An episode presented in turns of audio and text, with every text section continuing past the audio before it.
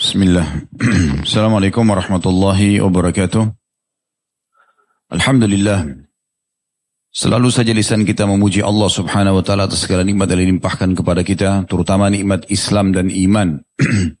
Karena dengan Islam dan iman, akhirnya kita bisa mengenal Tuhan kita Allah subhanahu wa ta'ala dan juga mengikuti semua perintahnya, baik wajib ataupun sunnah, sehingga kita bisa meraih ridhonya dan juga puncaknya masuk ke dalam surga di akhirat sana insya Allah dan juga kita menjauhi semua larangannya, baik harap ataupun makruh sehingga kita selamat dari semua murka di dunia dan juga di neraka nanti di akhirat.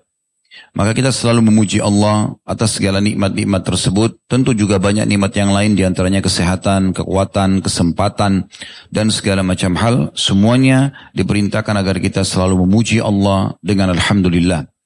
Selanjutnya kita panjatkan salam hormat kita kepada orang yang telah membawa kepada kita hukum halal haramnya Allah manusia yang tidak diperintahkan oleh Allah untuk dijadikan sebagai suri tauladan, sebaik-baik orang yang dicontohi, baik menjadi seorang suami, ayah, sahabat, seorang pebisnis atau pedagang, seorang politikus, dan seterusnya. Semua layak untuk dijadikan sebagai suri tauladan.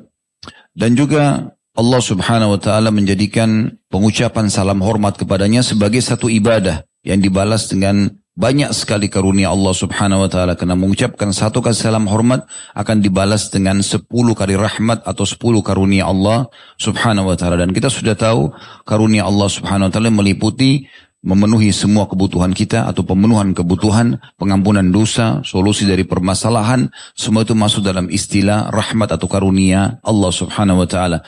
Oleh karena itu selalulah setelah memuji Allah Alhamdulillah, mengucapkan salawat dan taslim kepada Nabi besar Muhammad sallallahu alaihi wa ala alihi wa sahbihi wasallam.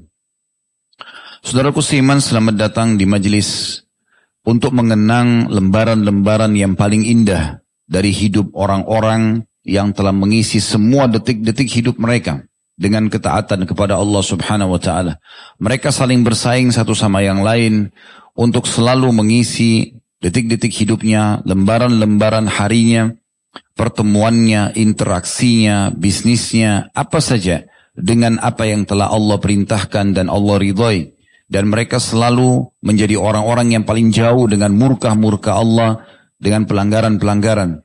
Inilah figur orang-orang yang telah Allah sebutkan dalam surah Al-Hashr ayat 100 di mana Allah Subhanahu wa taala berfirman was-sabiquna al-awwaluna minal muhajirin wal ansari walladzina tabauhum bi ihsanin radhiyallahu anhum wa radu an wa adda lahum jannatin tajri min tahtiha al-anharu khalidina fiha abada dzalikal fawzul azim ini ayat yang akan kita terjemahkan sebentar lagi sebab utama kenapa kita mengadakan tablik akbar serial sahabat.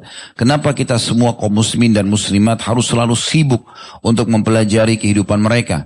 Karena dengan mengikuti mereka kita akan dapatkan apa yang Allah janjikan dalam ayat ini. Allah mengatakan dan orang-orang yang telah terdahulu yang masuk Islam dari kalangan muhajirin dan ansar dan orang-orang yang mengikuti jejak mereka dengan baik di sini maksudnya apa? Mempelajari, mencontohi, mengikuti apa yang telah mereka lalu, laku, lalui dan lakukan selama hidup mereka, mengisi tadi saya bilang lembaran-lembaran hidupnya semuanya dengan ketaatan kepada Allah Subhanahu wa taala. Bagaimana mereka bisa lakukan itu? Bagaimana mereka bisa istiqomah untuk selalu menjadi orang-orang yang beriman sampai wafat, sampai ajal datang dan bagaimana mereka menjadi sosok orang yang paling jauh dari apa yang Allah haramkan semasa hidup mereka. Allah mengatakan, orang-orang yang telah terdahulu masuk Islam dari muhajirin dan ansar dan siapa pun yang mengikuti mereka dengan baik, jejak mereka dengan baik, maka Allah ridho dengan mereka. Dan Allah pun ridho, eh, Allah ridho pada mereka, mereka pun ridho kepada Allah dan Allah janjikan buat mereka surga yang kekal di dalamnya, mengalir di bawahnya sungai-sungai yang kekal di dalamnya selama-lamanya itulah kemenangan yang paling besar. Itu sebabnya teman-teman sekalian, kenapa kita membahas tentang figur-figur ini? Karena memang mereka orang-orang yang telah Allah kekalkan dalam Al-Quran. Belum lagi banyak sekali keutamaan yang luar biasa. Di antaranya perkataan Abdullah bin Mas'ud yang masyhur radhiyallahu anhu. Beliau mengatakan Allah subhanahu wa ta'ala melihat hati hamba-hambanya, maka Allah mendapatkan hati yang paling suci, yang paling bersih, yang paling sempurna adalah hati Muhammad sallallahu alaihi wasallam. Maka Allah pilih dia menjadi utusannya dan penutup risalah nabi-nabinya. Dan Allah melihat setelah itu hati yang paling bersih adalah hati para sahabat-sahabatnya. Maka Allah jadikan mereka sebagai wazir, sebagai penolong-penolong, pendamping-pendamping nabi. Mereka adalah orang-orang yang penolong agamanya. Apa pun yang dilihat baik oleh sahabat, maka baik di mata Allah. Dan apa pun yang dipandang buruk oleh para sahabat, maka buruk di mata Allah. Imam Ahmad rahimahullah berkata, semua orang yang pernah menyertai Nabi SAW setahun kah, sebulan kah, sehari kah, atau sesaat saja, maka semua terkategorikan sebagai sahabat Nabi. Sebagian ulama menambahkan mengatakan definisi para sahabat adalah orang yang sempat melihat Nabi, bertemu dengan Nabi, lalu beriman syaratnya beriman pada Nabi Shallallahu Alaihi Wasallam lalu meninggal dalam keadaan iman tersebut maka dia adalah sahabat. Berarti dari definisi ini semua orang-orang munafik keluar, semua orang-orang yang pernah beriman lalu murtad tidak masuk Islam kembali juga keluar. Berarti orang-orang yang sangat murni hidup mereka ya bersama baginda Nabi alaihi salatu wassalam. Andai saja teman-teman sekalian Allah Subhanahu wa taala memberikan kita kesempatan hidup di masa itu, tentu kita tidak akan menyanyiakan sesaat pun ya untuk selalu bersama dengan Nabi alaihi salatu wassalam, manusia yang paling mulia. Melihatnya saja luar biasa. Iyas al-Muzani rahimahullah pernah menerima sebuah apa, uh, uh, buah apel dari Anas bin Malik. Kemudian Iyas al-Muzani mencium apel tersebut sambil berkata dengan tersenyum gembira, aku telah menerima apel dari tangan seseorang yang pernah menyentuh tangannya Rasulullah sallallahu alaihi wasallam. Bagaimana Iyas Al-Muzani seorang ulama tabi'in menggambarkan kepada kita semua bertemu dengan Nabi itu bukan hal yang luar bukan hal yang biasa tapi hal yang luar biasa. Sampai dia kalau menerima apel dari tangan sahabat saja dia sudah gembira sekali karena tangan ini pernah menyentuh tangan Nabi Shallallahu Alaihi Wasallam. Mereka adalah orang-orang yang dipilih oleh Allah Subhanahu wa taala. Dan pada hari ini insya Allah kita akan bahas salah satu sahabat yang mulia yaitu Uthman bin Maz'un radhiyallahu anhu. Orang ini bernama Uthman bin Maz'un bin Habib bin Wahab al-Jumahi. Uthman bin Maz'un bin Habib bin Wahab al-Jumahi radhiyallahu anhu julukannya Abu Sa'ib karena anak beliau ada yang bernama Sa'ib. Dan istrinya maaf, adiknya bernama Zainab binti Maz'un adalah istri Umar bin Khattab. Radiyallahu dari dia adalah ipar Umar. Dan dari Zainab inilah lahir sahabat-sahabat yang mulia Abdullah bin Umar yang banyak meriwayatkan hadis Nabi SAW. Ibunya bernama Zainab, ini adalah saudarinya Uthman. Begitu juga lahir dari rahim mulia ini Zainab adalah Hafsah, umma salah satu dari ummahatil mu'minin, istri Nabi SAW yang mulia. Dia menikah dengan seorang wanita dari Ansar yang bernama Khawla binti Hakim Al-Ansari radhiyallahu anha. Dan Allah karunia dua orang anak, Sa'ib dan Abdurrahman. Makanya dipanggil dengan Abu Sa'ib. Beliau wafat di bulan Syaban tahun 3 Hijriah dan dialah orang yang pertama sekali dikuburkan di kuburan Baki yang mulia. Teman-teman sekalian, awal masuk Islamnya manusia yang mulia ini bermula ya, bermula dari seringnya Nabi SAW mengajak beliau masuk Islam. Dan karena merasa malu, akhirnya dia masuk Islam. Awalnya itu niatnya. Jadi awalnya panggilan yang disampaikan oleh Nabi SAW untuk masuk Islam karena seringnya terulang dan Uthman bin Abi Madun Uthman bin Madun adalah salah satu tokoh Quraisy yang sangat terkenal dan dia juga bersahabat dekat dengan Nabi SAW sebelum masuk Islam tentunya. Karena malu dia masuk Islam. Dan ini pelajaran luar biasa. Ternyata nggak penting bagi kita sebagai seorang muslim, orang itu masuk Islam ikhlas atau tidak. Yang penting dia masuk Islam dulu. Ini terjadi pada sahabat yang mulia ini. Dia mengatakan bahwasanya saya masuk Islam karena malu dengan Muhammad. Seringnya diajak, ayo masuk Islam, ayo masuk Islam. Karena ini sahabat dekatnya maka dia masuk Islam. Dan beliau mengatakan sampai akhirnya satu waktu aku duduk bersama Nabi SAW di saat turun firman Allah Subhanahu wa taala dalam surah An-Nahl surah nomor 16 ayat 90. Di saat itulah iman tertanam dalam hatiku. An-Nahl ayat 90 ini berbunyi A'udzu billahi minasyaitonir rajim. Innallaha ya'muru bil adli wal ihsani wa ita'i dzil qurba wa yanha 'anil fahsya'i wal munkari wal baghi. Ya'idukum la'allakum tadhakkarun. Dan ini adalah ayat yang masyhur yang hampir semua khatib pasti akan membaca atau umumnya membaca ini di khutbah kedua. Sebelum menutup ya khutbahnya. Yang artinya sesungguhnya Allah memerintahkan kalian untuk berbuat keadilan ya. Kebaikan dan juga membantu dan memenuhi kebutuhan sanak kerabat dan melarang perbuatan keji, perbuatan mungkar dan permusuhan. Itulah pelajaran yang Allah berikan maka jadikan sebagai pegangan hidup kalian. Maka beliau mengatakan setelah itu masuklah Islam dalam hatiku. Karena perkataan ini sangat luar biasa. Ternyata agama yang dibawa oleh Nabi SAW memerintahkan untuk berbuat adil, berbuat semua jenis kebaikan, berbuat baik kepada sanak kerabat, membantu kebutuhan-kebutuhan mereka, kemudian juga melarang semua perbuatan yang mengganggu orang lain, perbuatan keji, berzina, mencaci maki orang, perbuatan mungkar, apa saja yang tidak disukai, ya, oleh Allah SWT tidak disukai oleh manusia kayak mengganggu, mengambil harta orang dan seterusnya, dan permusuhan. Tidak boleh ada permusuhan dalam agama Nabi Muhammad SAW. Semuanya harus dengan baik-baik saja kalau ada orang yang memusuhi kita, kita tidak boleh balas dengan permusuhan. Maka Allah mengatakan itulah pelajaran yang Allah berikan kepada kalian sebagai pegangan hidup, maka jadikanlah sebagai prinsip hidup kalian. maka beliau mengatakan setelah mendengarkan ayat ini, Islam tertanam dalam hati saya. Dan luar biasanya manusia ini, radhiyallahu anhu, beliau langsung pada saat itu juga dan ini salah satu ciri khasnya uh, para sahabat Nabi as-sabiqun awwalun orang yang pertama masuk Islam, mereka tidak pernah menunda. mereka langsung mendakwakan kebenaran apa yang mereka dapatkan. Padahal pada saat itu baru turun beberapa ayat Al-Quran.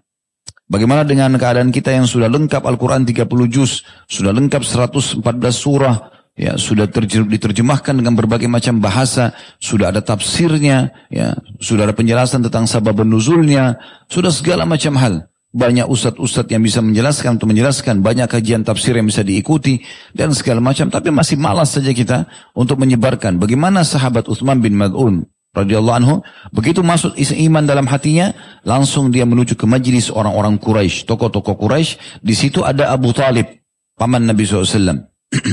Lalu dia mengatakan, wahai Quraisy, wahai ahli Quraisy, maksudnya wahai wahai orang-orang Quraisy, ikutilah Muhammad niscaya kalian akan mendapatkan petunjuk dalam hidup kalian. Karena Muhammad tidak mengajak kecuali pada akhlak yang mulia saja. Karena turunnya surah An-Nahl ayat 90 ini. Jadi subhanallah kita tidak pernah tahu teman-teman sekalian dari perkataan kita yang mana, ya, dari kalimat yang mana, dari kata yang mana, dari ayat yang mana yang kita sampaikan, dari hadis mana yang kita sampaikan, dari kisah mana yang kita sampaikan kepada orang menjadi penyebab hidayahnya. Jadi sampaikan saja. Tugas kita menyampaikan ya. Dakwah ini garis bawah ya, tujuannya, targetnya adalah penyampaian, bukan penerimaan. Kapan setiap orang di antara kita berdakwah, dia ingin diterima, ini sulit. Karena kapan ditolak, dia akan sakit hati. Dia akan uh, putus asa dan dia akan berhentikan dakwanya. Tapi lihat bagaimana baginda Nabi SAW tidak pernah melakukan itu. Selalu saja beliau semangat untuk menyampaikan agama ini karena targetnya penyampaian. Bahkan di satu orang sering kali berulang-ulang beliau mengajaknya untuk masuk Islam. Jadi berulang-ulang mengajak orang yang belum pergi ke masjid, berulang-ulang mengajak orang yang belum pakai hijab, berulang-ulang mengajak orang yang ber, dari minum khamar, dari berbuat zina untuk berhenti. Dari tersebut adalah bagian daripada dakwah Islam itu sendiri. Uthman bin Abi Maz'un juga mendatangi sepupunya Al-Walid bin Mughirah. Tentu Al-Walid bin Mughirah tidak masuk Islam ya. Tapi orang ini punya kedudukan tinggi. ayahnya Khalid bin Walid. Al-Walid bin Mughirah ini pada saat turun surah An-Nahl ayat 90 langsung Uthman mendatangi dia. Karena ini sepupunya sangat dekat dengan dia. Walaupun setelah masuk Islam termasuk Al-Walid ini banyak mengganggu sepupunya. Menggoda dia untuk supaya meninggalkan kembali agama Islam. Tapi dia membacakan ayat ini kepada Al-Walid. Lalu Al-Walid mengucapkan kata-kata yang masyhur yang akhirnya dinukil selalu dalam buku-buku sejarah Islam. Kurang lebih terjemahnya dia mengatakan, sungguh dalam ayat yang baru kamu bacakan, ayat itu, ya kata Al-Walid kepada Uthman, ada kemanisan dan keindahan yang sempurna.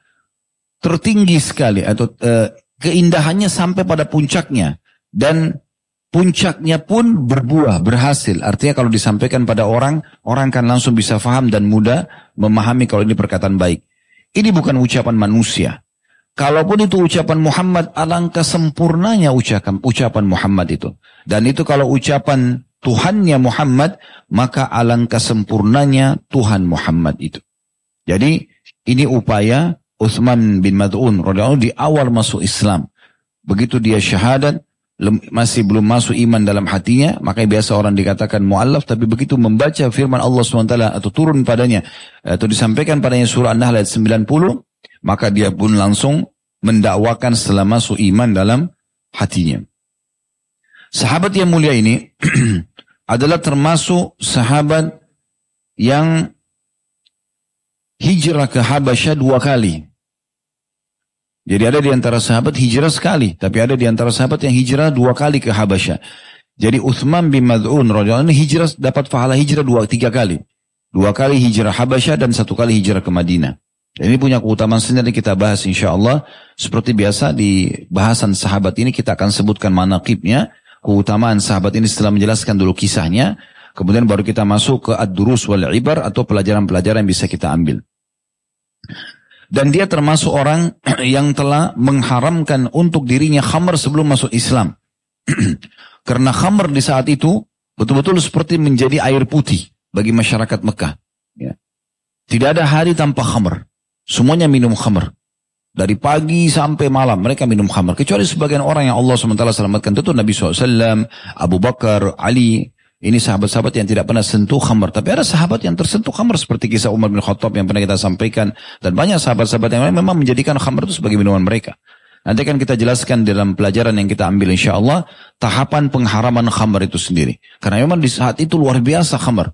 Menjadi minuman yang biasa. Kalau tiba-tiba langsung turun pengharaman mungkin orang tidak akan terima. Tapi Uthman bin Madun punya satu statement yang menarik. Kenapa dia tinggalkan khamr? Karena dia lihat biasa orang kalau mabuk dia lupa diri, ngomong ngelantur, bahkan banyak pelanggaran yang dia lakukan. Mungkin tadinya dia tidak mau membunuh bisa membunuh, tidak mau memerkosa bisa memerkosa. Banyak yang dilakukan dengan orang yang kondisi mabuk. Bagi teman-teman yang pegang bukunya di halaman 324 itu ada penyebutan statement menarik tentang Uthman radhiyallahu anhum. Beliau mengatakan pada saat menolak khamr, beliau bilang aku tidak akan meminum sesuatu yang menghilangkan akalku dan membuat orang yang lebih rendah dariku menertawakanku. Orang kalau mabuk, walaupun dia punya bawahan-bawahan, misalnya dia seorang pemimpin, pemimpin perusahaan atau pemilik perusahaan, maka mungkin dalam kondisi mabuk, teler, dia nggak ngerti apa yang dia ucapkan, dia ngelantur, dia ketawa sendiri, dia tertawakan oleh orang bawahan dia. Maka beliau mengatakan, saya tidak ingin itu terjadi pada saya. Hilang akalku dan ditertawakan oleh orang yang lebih rendah daripada aku. Serta ini yang mungkin sering terjadi mungkin di Mekah, orang kalau dalam kondisi mabuk sering kali terjadi transaksi atau akad dia tidak sadar tentang apa yang terjadi karena mabuknya. Dan orang yang menjadikan khamr ya, mungkin sekarang di beberapa negara orang non-muslim sudah biasa. Masuk rumahnya minum segelas whisky atau minuman khamr, ketemu sama temannya, minum itu, masuk di bar, minum itu selalu setiap hari. Orang seperti ini, sering kali dia tidak menyadari apa yang dia lakukan. Karena rutinitas pengaruh khamr itu pada dirinya. Maka dia mengatakan, serta mendorongku untuk menikahkan anak perempuanku kepada orang yang tidak aku inginkan. Jadi ternyata orang dalam kondisi mabuk pun, kalau dia karena rutin minum, bukan orang yang sesekali minum, dia rutin, karena itu, itu rutin orang minum, maka dia bisa saja orang melamar dia main iyakan aja. Bahkan ada orang yang menjual rumahnya yang sangat mewah di Mekah hanya dengan seteguk hammer, karena dia ketagihan. Dan seterusnya. Dan dia termasuk sahabat yang ikut di perang Badar tentunya dan ini punya kedudukan tersendiri orang yang ikut di perang Badar ya. Dan walaupun dia meninggal setelah Badar sebelum perang Uhud dan dia bukan mati syahid di medan perang tapi dia ikut Badar lalu setelah pulang dia sakit dia meninggal dunia tapi sudah cukup dia masuk Islam di awal fase Mekah, dia mendakwakan Islam di awal-awalnya, kemudian dia juga mengikuti Badar. Ini sudah cukup menggabungkan keumulian dan keutamaan yang sangat banyak pada diri sahabat ini. Beliau hijrah ke Habasyah, ada rincian sedikit di buku kita. Hijrah di Habasyah ini disebabkan karena Ibnu Ishaq sebutkan. Kenapa sahabat-sahabat Nabi disuruh atau diperintahkan oleh Nabi SAW untuk hijrah ke Habasyah. Kenapa Ethiopia atau Habasyah yang dipilih pada saat itu? Ibnu Ishaq menyebutkan, tak kala Rasulullah SAW melihat cobaan yang menimpa para sahabatnya, beliau sendiri dalam keadaan selamat dan terhindar dari gangguan-gangguan tersebut, karena kedudukan di sisi Allah Subhanahu Wa Taala dan juga berkat perlindungan pamannya Abu Talib. Sementara beliau tidak mampu mencegah cobaan yang menimpa mereka. Ya, tidak bisa membela mereka sahabat-sahabat atau orang muslimin yang sedang disiksa. Maka berkatalah beliau kepada para sahabat, kiranya kalian berangkat saja ke Habasyah, sebab di sana ada seorang raja yang tidak pernah seorang pun tertolimi di sisinya. Jadi terkenal dengan keadilannya. Ia adalah bumi kejujuran, hingga Allah memberikan kemudahan bagi kalian dari apa yang kini telah menimpa kalian.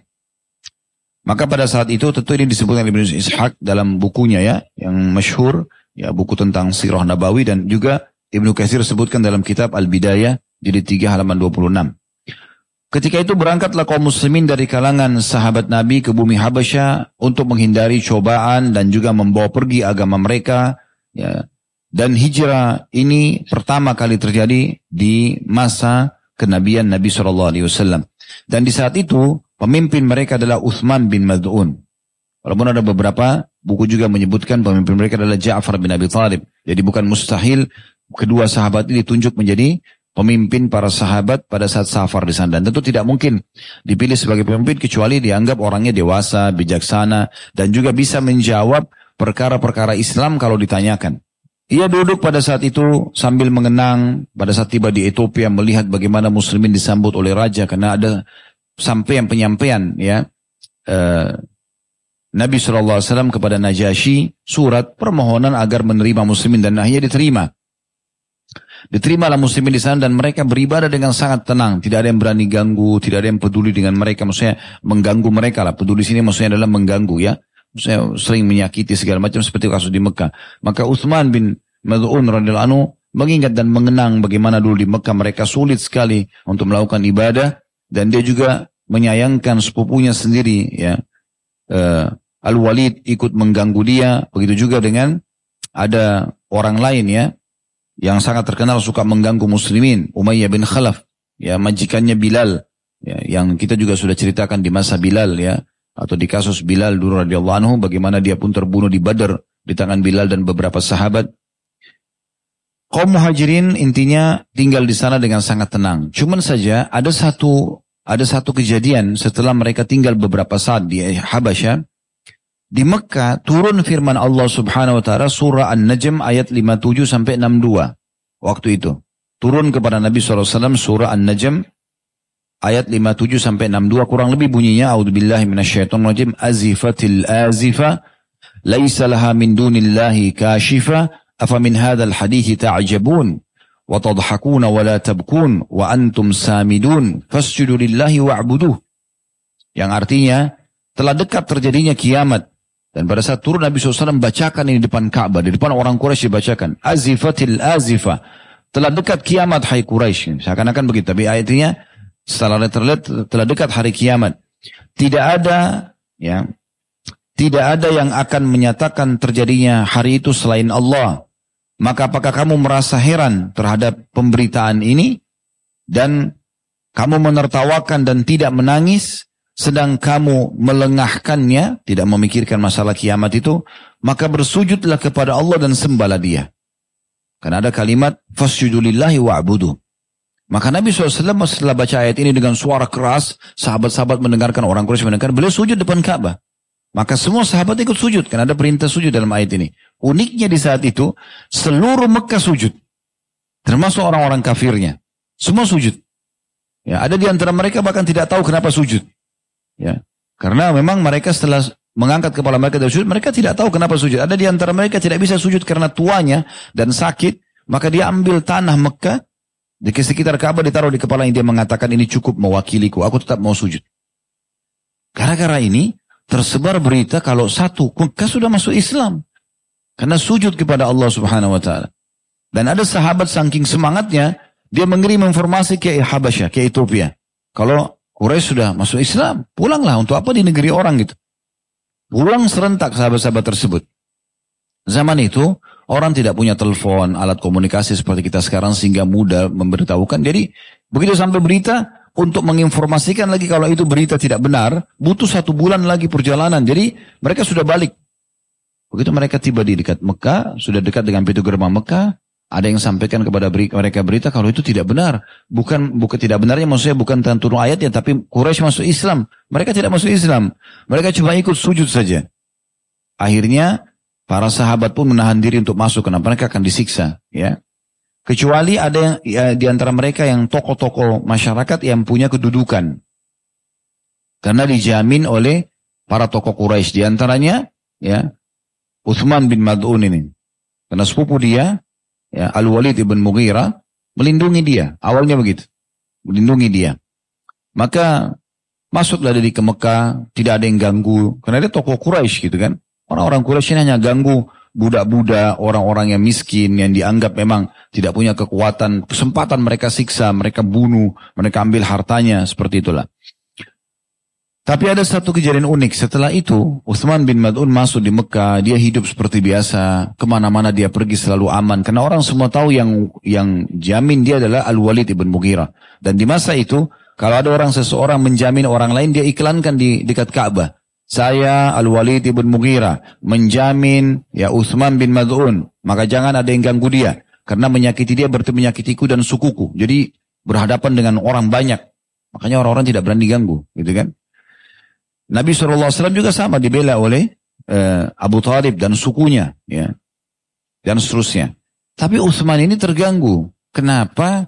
Dia aman sementara di tengah-tengah dia. Setiap hari dia jalan ke pasar kalau dia pergi ke rumahnya dia pergi ke majelis orang Quraisy di sana ada orang disiksa. Dan semua disiksa di muslimin. Yang disiksa di muslimin. Maka dia pun terganggu dengan itu. Dia mengatakan bagaimana bisa saya dengan tenang jalan seperti ini sementara saudara-saudara saya seiman diganggu disiksa? Dia datangi Al-Walid ibn Mughirah dia mengatakan wahai Al-Walid sungguh aku terima kasih dengan perlindungan tapi aku sudah tidak membutuhkannya lagi. Aku akan kembalikan dan aku tidak ingin perlindungan kecuali dari Allah. Kata Al-Walid Ibn Mughirah, wahai saudaraku. Sepupunya ini, wahai saudaraku. Kenapa kau tidak pakai saja perlindungan ini daripada kamu diganggu nanti? Dia bilang tidak, saya tidak butuh kecuali dari Allah saja, kata Uthman.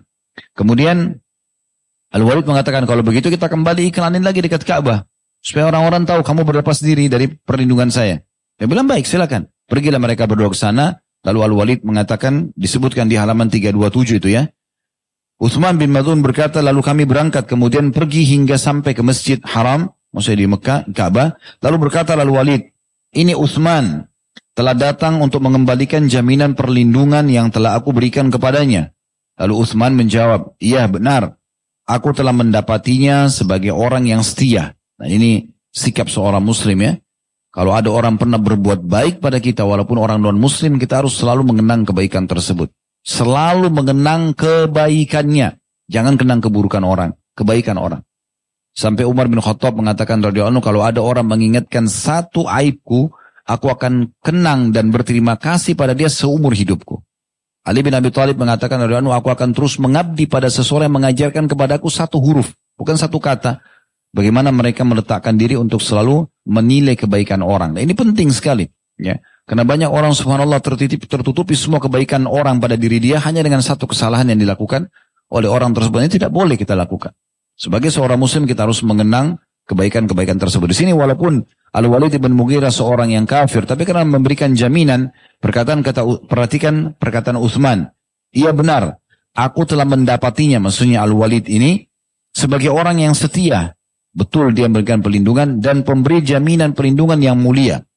Akan tetapi aku tidak ingin meminta jaminan perlindungan kepada selain Allah. Aku telah mengembalikan kepadanya jaminan perlindungannya untukku. Ya. Kemudian Utsman berpaling, ya. Lalu kemudian bubarlah maksudnya. Lalu Utsman duduk di satu majlis semua tokoh-tokoh Quraisy. Di situ ada satu orang namanya Labib bin Robi'ah. Orang ini suka lantunkan syair. Salah satu tokoh Quraisy juga.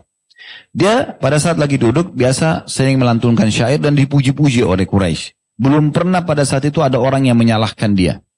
Di antara syair dia sempat mengatakan, ya, syairnya, bukankah setiap sesuatu itu selain Allah adalah batil? Potongan syair pertama. Maka langsung Uthman menimpali mengatakan benar. Berarti ini asas akidahnya harusnya. Jadi orang-orang Mekah itu meyakini yang menciptakan Ka'bah Allah, pemilik Ka'bah Allah. Mereka yakin di sini pun ada Nabi Ibrahim, tapi mereka menolak risalah Nabi Muhammad SAW. Mereka masih mendatangkan mendatangi 360 berhala di sekitar Ka'bah untuk mereka jadikan perantara dengan Allah Subhanahu wa taala. Maka dikatakan mereka adalah orang-orang musyrik yang mempartnerkan Allah dengan makhluk gitu. Lalu dia mengatakan di syair keduanya, dan setiap kenikmatan sudah pasti sirna. Maka di sini Utsman bantah, mengatakan tidak, engkau keliru. Karena kenikmatan surga tidak akan pernah sirna. Rupanya Labib tersinggung dengan ini. Lalu Labib mengatakan, wahai Quraisy, demi Allah, sesungguhnya teman duduk kalian ini, maksudnya dirinya dia. Belum pernah dipermalukan atau disakiti seperti ini. Ya, kenapa kok bisa, sejak kapan berubah ini? Biasanya dia kalau lantunkan apa-apa, semua pada puji, semua sorak-sorak gitu. Lalu ada satu orang berdiri, tapi dalam riwayatnya tidak disebutkan siapa. Lalu dia mengatakan, sesungguhnya orang ini ditunjuk Utsman bin Mad'un. Orang bodoh. Tidak usah dihiraukan perkataannya. Dia bersama dengan orang-orang bodoh telah meninggalkan agama nenek moyang kita. Maka Utsman marah. Utsman balas. Terjadi pertengkaran antara Utsman dengan orang tersebut sampai akhirnya orang itu datang dan memukul mata Utsman sehingga dalam riwayat ini dikatakan menghijau. Jadi memar. Lalu Al-Walid waktu itu hadir situ, sepupunya lihat. Dia mengatakan, demi Allah wahai putra saudaraku, sesungguhnya apa yang menimpa matamu itu tidak perlu terjadi. Ya, karena sebelum kal, karena sebelumnya kau berada dalam jaminan yang kuat.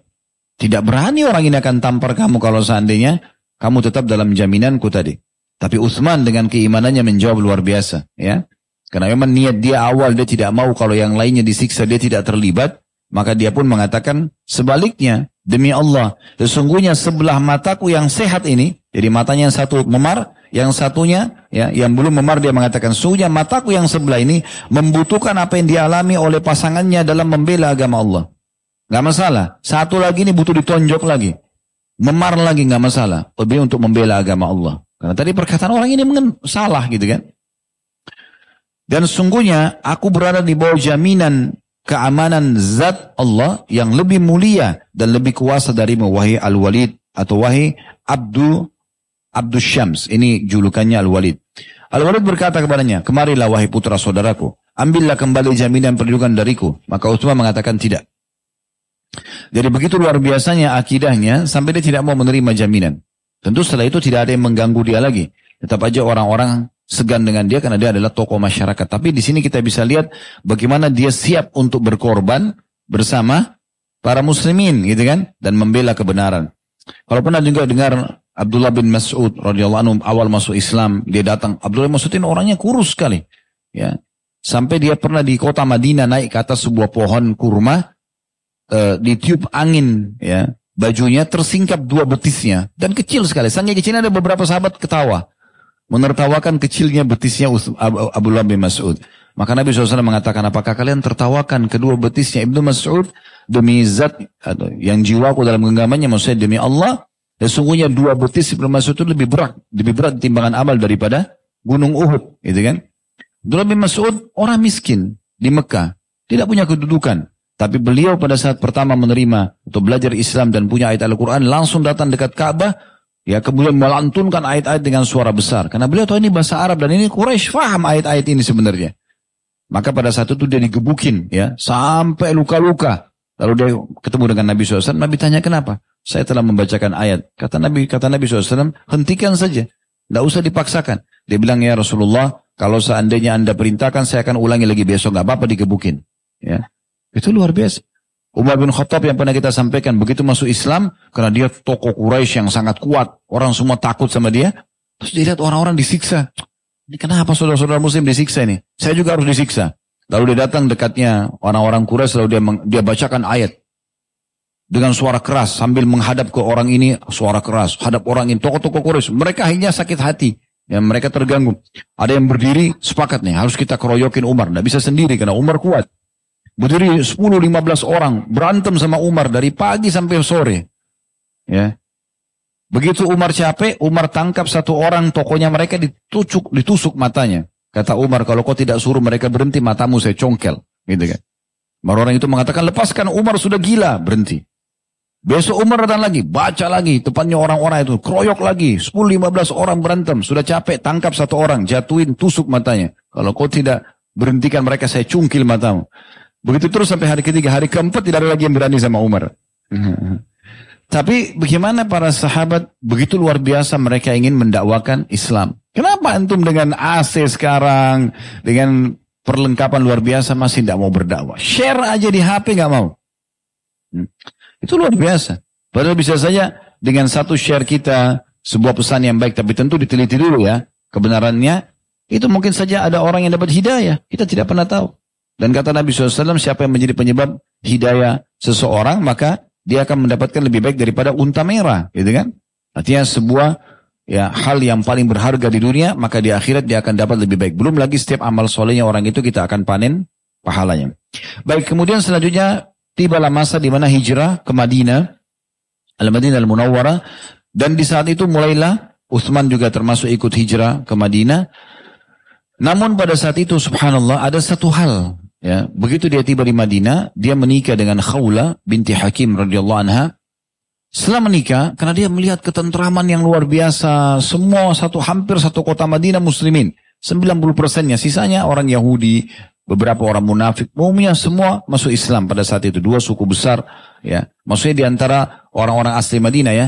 Orang-orang Yahudi memang ada, tapi maksud saya 90% dari orang-orang asli Madinah. Dari Aus dan Khazraj. Dia merasa tentram, nyaman. Nabi SAW ada di depan mata, bebas menyampaikan pengajian beliau, wahyu. Muslimin sudah membentuk pasukan, bisa berperang. Di perang Badar menang lagi lawan orang-orang Quraisy. Turun malaikat, banyak kesaksian pada saat itu. Di antara orang-orang Quraisy menyaksikan mengatakan, ya saya melihat di antara pasukan muslimin orang-orang yang berjubah putih dan berbadan kekar gitu kan. Mereka tidak tahu. Ada di antara sahabat mengatakan, ada orang Quraisy saya kejar ingin menebas lehernya, belum sampai pedang saya sudah terpenggal lehernya. Dan Nabi SAW bilang pada saat itu, siapa pun yang ingin, eh, apakah kalian ingin melihat bedanya korban kalian dengan korban para malaikat?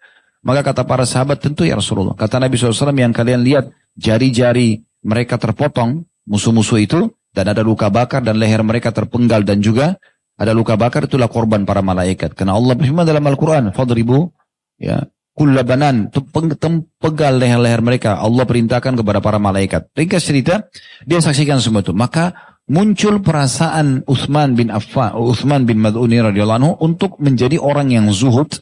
Tetapi dia masuk ke dalam satu bab namanya rahbani. Ini istilah rahbani ini digunakan oleh sebagian orang-orang agama Nasrani yang mereka pada saat mau dekatkan diri ke agama sudah mereka tidak menikah, mereka tidak mau urus dunia lagi, gitu ya. Nah ini sebagian orang memahami makna zuhud dalam Islam seperti itu, tapi ini keliru. Sempat Utsman bin Mad'un terfikir itu. Akhirnya dia tidak kumpul sama istrinya, setiap hari dia puasa, malam hari juga dia sholat malam, dia nggak kumpul. Istrinya mengeluh, Haula Khawla binti Hakim Rolan datang kepada Aisyah dan menyampaikan itu. Kalau uh, Uthman bin Madun ini benar-benar setelah nikah sama saya, nggak ada interaksi suami istri. Ngobrol aja jarang. Semua isinya setiap hari puasa, dulu di masjid nunggu sholat dari sholat. Malamnya tidak pernah tidur sholat malam. Ini juga terjadi pada Abu Darda ya. Yang pernah kita sampaikan kisahnya. Tapi ini cerita Uthman unik itu. Pada saat dia selesai mendapatkan itu sampai kondisinya dia kelihatan kusut sekali. Khawla pun begitu. Karena Uthman bin Mad'un ajak dia, ayo kamu sholat sama saya, ayo puasa sama saya. Dia merasa terganggu. Dia tidak bisa ikutin ya bagaimana level ibadahnya si suaminya ini. Setelah dia mengeluh, maka Nabi Shallallahu Alaihi Wasallam memanggil Uthman lalu menjelaskan statement yang masyhur dalam sebuah riwayat yang disampaikan oleh Ibnu Sa'ad dan riwayatkan juga oleh Abdul Razak ya dan ini dinilai sahih tentunya oleh Syekh Al-Arnaud mengatakan semua perawinya thiqah, ya terpercaya. Di halaman 329 itu ya. Nabi SAW menemui sambil Uthman sambil mengatakan, Ya Uthman, inna rabbahan, inna rahbaniyata la tuqtab alaina. Ama laka fiyya uswa, wa wallahi inni inna akhsyakum lillahi wa ahfadhakum lihududihi la ana. Artinya, wahai Uthman, sungguhnya kehidupan ala rahib itu, mau menyendiri, ibadah, tidak mau kenal dunia, tidak mau menikah, ya, tidak diwajibkan, tidak ada perintah dalam agama kita seperti itu. Tidakkah engkau menjadikan aku sebagai teladan, suri tauladan? Demi Allah, hai Uthman, sesungguhnya orang yang paling takut kepada Allah dan yang paling menjaga hukum-hukum Allah di antara kalian adalah aku. Seakan-akan Nabi ingin menyampaikan, saya menikah kok. Kamu harus contohi saya. Saya juga tidur malam hari, kemudian saya sholat malam. Kamu juga harus contohi saya. Saya juga puasa, tapi saya berbuka puasa. Tidak tiap hari puasa. Gitu kan? Dan seterusnya. Ada satu statement yang menarik di sini. Setelah saya telusuri buku kita ini, ada penyampaian uh, di halaman 329 ya di paragraf paling terakhir Sa'id bin Musayyib rahimahullah seorang ulama tabi'in mengatakan aku mendengarkan Sa'ad ya saya tidak tahu di sini apakah Sa'ad bin Ubadah, Sa'ad bin Mu'ad karena beberapa sahabat punya bernama Sa'ad ya. Yang jelas saya mendengarkan Sa'ad berkata, dia bilang, Rasulullah SAW telah menolak sikap dan perbuatan Uthman bin Mad'un dalam tabatul. Maksudnya tabatul itu Terus-terus ibadah tidak putus-putus. Tiap hari puasa, tiap hari sholat malam. Pokoknya tidur, makan, ini interaksi sama biologi sama istri, dagang di pasar gak penting. Pokoknya selalu ibadah saja. Tapi melampaui batas gitu. Dia sudah tidak memberikan lagi hak istrinya, tidak memberikan hak tubuhnya untuk istirahat gitu ya. Dia mengatakan, kalau eh, eh, Nabi SAW, Rasulullah SAW menolak sifat tabatulnya atau terus-menerus ibadah dari Uthman bin Mad'un. Andai kata beliau mengizinkannya, Kata saat niscaya kami semua akan mengebiri diri kami. Ya. Pasak Tomi, maksudnya dia, kalau memang Nabi bilang, oh nggak apa-apa Utsman lakukan. Pasti kami semua akan kebiri. Udah nggak butuh perempuan. Nggak butuh ibadah, nggak butuh yang lain. Sudah kita puasa, kita sholat, kita terapkan itu.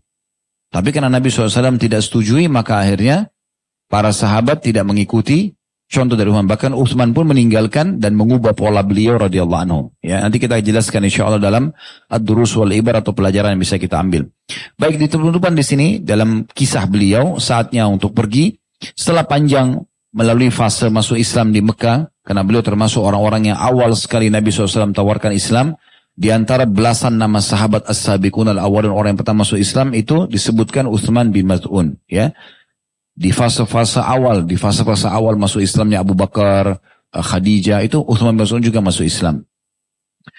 Akhirnya dia pun sakit di atas ranjangnya dan meninggal dunia pada saat itu. Dan pada saat meninggal sempat ada seorang wanita Ummu Ala radhiyallahu anha. Karena dia mengenal Uthman, mengenal juga istrinya Khawla maka dia mengatakan pada saat melihat jenazahnya semoga Allah merahmatimu wahai Abu Sa'ib persaksianku atasmu Allah telah memuliakanmu. Ya, dia bilang, saya bersaksi, kau pasti mulia. Karena semasa hidup ditahu bagaimana baiknya orang ini gitu. Maka Nabi SAW bertanya kepada Ummu Ala, bagaimana kamu tahu bahwa Allah telah memuliakannya? Aku menjawab, aku tidak tahu ayahku dan ibuku sebagai tebusannya ya Rasulullah. Kalau tidak demikian lantas siapa? Ya maksudnya kalau orang seperti ini tidak layak untuk kita katakan dia telah Allah muliakan hidup dalam keadaan Islam, meninggal dalam keadaan Islam. Lalu bagaimana? Maka Nabi SAW bersabda dalam sabdanya yang masyhur diriwayatkan oleh Bukhari Muslim, "Amma huwa faqad ja'ahu wallahi al-yaqin." Wallahi inni la arju lahu al-khaira wa ma adri wallahi wa ana Rasulullah ma yuf'alu bih.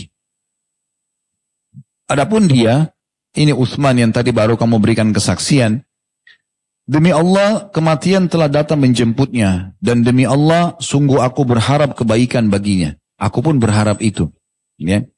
Dan demi Allah aku tidak tahu apa yang akan diperlakukan terhadap diriku padahal aku adalah seorang utusan Allah. Maksudnya sekarang aku masih hidup tapi aku tidak tahu ke depannya apakah aku akan seperti Uthman ini meninggal dalam keadaan Islam. Dari Nabi SAW bukan berarti tidak meyakini tentang janji Allah SWT tapi beliau seperti mengingatkan umatnya hati-hati. Tetap pertahankan Islam itu sampai meninggal nantinya. Di malam harinya Ummu Ala mimpi melihat dalam mimpinya, dia bilang, ya, aku pun melihat dalam mimpi Utsman memiliki sumber air yang mengalir dengan deras. Maka aku tanyakan kepada Nabi Shallallahu Alaihi Wasallam, maka Nabi mengatakan itu adalah pahala amalannya. Hadis ini riwayat Bukhari dan juga Ahmad. Pada saat itu pun ada kemuliaan tambahan karena Nabi Shallallahu Alaihi Wasallam pada saat melihat jenazahnya yang sempat memeluknya, mengecup keningnya dan juga ya ada dalam beberapa riwayat lain mengecup pipinya, mencium pipinya Utsman dan meneteskan air mata di pipi Utsman radhiyallahu anhu dan ini kedudukan tersendiri sambil beliau ya mengatakan zahabta walam talabbas minha bisyai engkau telah pergi, maksudnya menuju ke akhirat, tanpa tercemar sedikit pun dari perhiasan dunia. Jadi Nabi SAW memberikan kesaksian luar biasa dari sahabat yang mulia. Hadits ini diriwayatkan oleh Imam Malik. Juga pada saat dikuburkan jenazahnya, Diriwayatkan dari Al-Muttalib bin Abdullah yang mengatakan tak kala Nabi SAW menguburkan Uthman bin Mad'un dan ini juga keutamaan sendiri Nabi SAW turun tangan sendiri menguburkannya. Beliau berkata kepada seseorang, tolong bawa kemari batu besar itu lalu letakkan di kuburan saudaraku ini agar aku bisa mengenali dengan tanda itu. Eh, dari sini diambil pelajaran bolehnya meletakkan batu di bagian kepala atau bagian kaki dari ya, kepala dan kaki dari kuburan gitu kan tapi tanpa tulisan yang disebutkan dalam hadis. Dia cuma batu saja sebagai tanda. Lalu orang itu tidak mampu mengangkat batu tersebut, maka Nabi SAW pergi mengangkat batu itu sendirian dan kata Al-Muttalib bin Abdullah radhiyallahu anhu, aku melihat sendiri putih keluar lengan Rasulullah SAW ketika beliau mengangkat batu tersebut. Jadi saking tingginya diangkat batu itu sampai kedua ya putih lengan beliau terlihat Sallallahu Alaihi Wasallam dan hingga dia meletakkan di kuburan Uthman eh, apa namanya batu tersebut. Dan beliau sallallahu alaihi wasallam mengatakan sesungguhnya aku akan mengubur eh, kerabat-kerabat dekatku di sekitar kuburan ini. Maksudnya di sekitar kuburan Utsman radhiyallahu anhu. Dan tak kala putri Nabi sallallahu alaihi wasallam wafat ya maka Nabi sallallahu alaihi wasallam berkata al-hiki bisalafinal khair Utsman bin Mad'un. Susullah pendahulumu yang baik yaitu Utsman bin Mad'un Ya, kenapa Utsman bin Affan disebutkan? Karena beliau adalah sahabat yang pertama dikuburkan di Al-Baqi. Nanti akan kita jelaskan panjang lebar. Nah ini kurang lebih sesi pertama kita. Kita kan bagi tiga sesi ya. Biasa uh, tablik akbar kita ini. Ada sesi tentang penjelasan kisah sahabat ini dulu. Kemudian kita akan masuk insya Allah sebentar lagi di poin yang kedua. Sesi kedua itu masalah manakib. Poin-poin saja tentang keutamaan sahabat ini. Kemudian kita akan masuk poin yang terpenting adalah masalah pelajaran yang bisa kita ambil. Dan insya Allah ke depannya kita akan bahas Abu Darda radhiyallahu anhu sesuai dengan urutan yang ada di buku kita tentunya. Baik, kita masuk ke manakibnya atau keutamaan sahabat ini. Yang pertama dia termasuk as-sabiqun al-awwalun. Artinya orang-orang yang pertama masuk Islam dan ini terpuji ya. Sering saya ucapkan ini, tidak mudah untuk menjadi as-sabiqun al-awwalun. Nanti kita jelaskan itu di salah satu durus wal ibar. Karena ini selalu terulang sebenarnya tapi kita ingatkan kembali. Kemudian yang kedua, adalah dia meninggalkan khamr di masa jahiliyah. Dan ini tidak mudah. Karena di masa itu khamr ya menjadi tradisi dan minuman biasa ke dalam keseharian. Yang ketiga dia hijrah tiga kali. Hijrah ke Habasyah pertama, kemudian dia datang ke Mekah, lalu habis itu dia hijrah lagi ke Habasyah. Tadi belum sempat kita singgung ya, tapi dia setelah melepaskan jaminan sepupunya Al-Walid ibn Mughirah, dan kemudian dia hidup di Mekah, akhirnya dia kembali ke Habasyah. Jadi kan dia kembali lagi pada masa hijrah ke Madinah. Kemudian yang keempat, dia ikut serta dalam perang Badr. Ya, ini walaupun cuma disinggung sedikit tadi oleh penulis, dikatakan dia ikut dalam perang Badr di awal-awal bahasan kita, tapi ini sudah cukup untuk mewakili, menjelaskan tentang kedudukan ahli Badr nanti akan kita paparkan insya Allah. Yang kelima, dia langsung mendakwahi kaumnya setelah mengetahui Islam dan dia bersabar dengan gangguan ataupun siksaan di jalan Allah Subhanahu wa taala. Tadi sudah kita jelaskan masalah dia matanya dipukul oleh seseorang sampai sampai menghijau ya. Kemudian yang keenam, dia termasuk orang yang zuhud. Artinya orang yang mendahulukan akhirat dari dunia.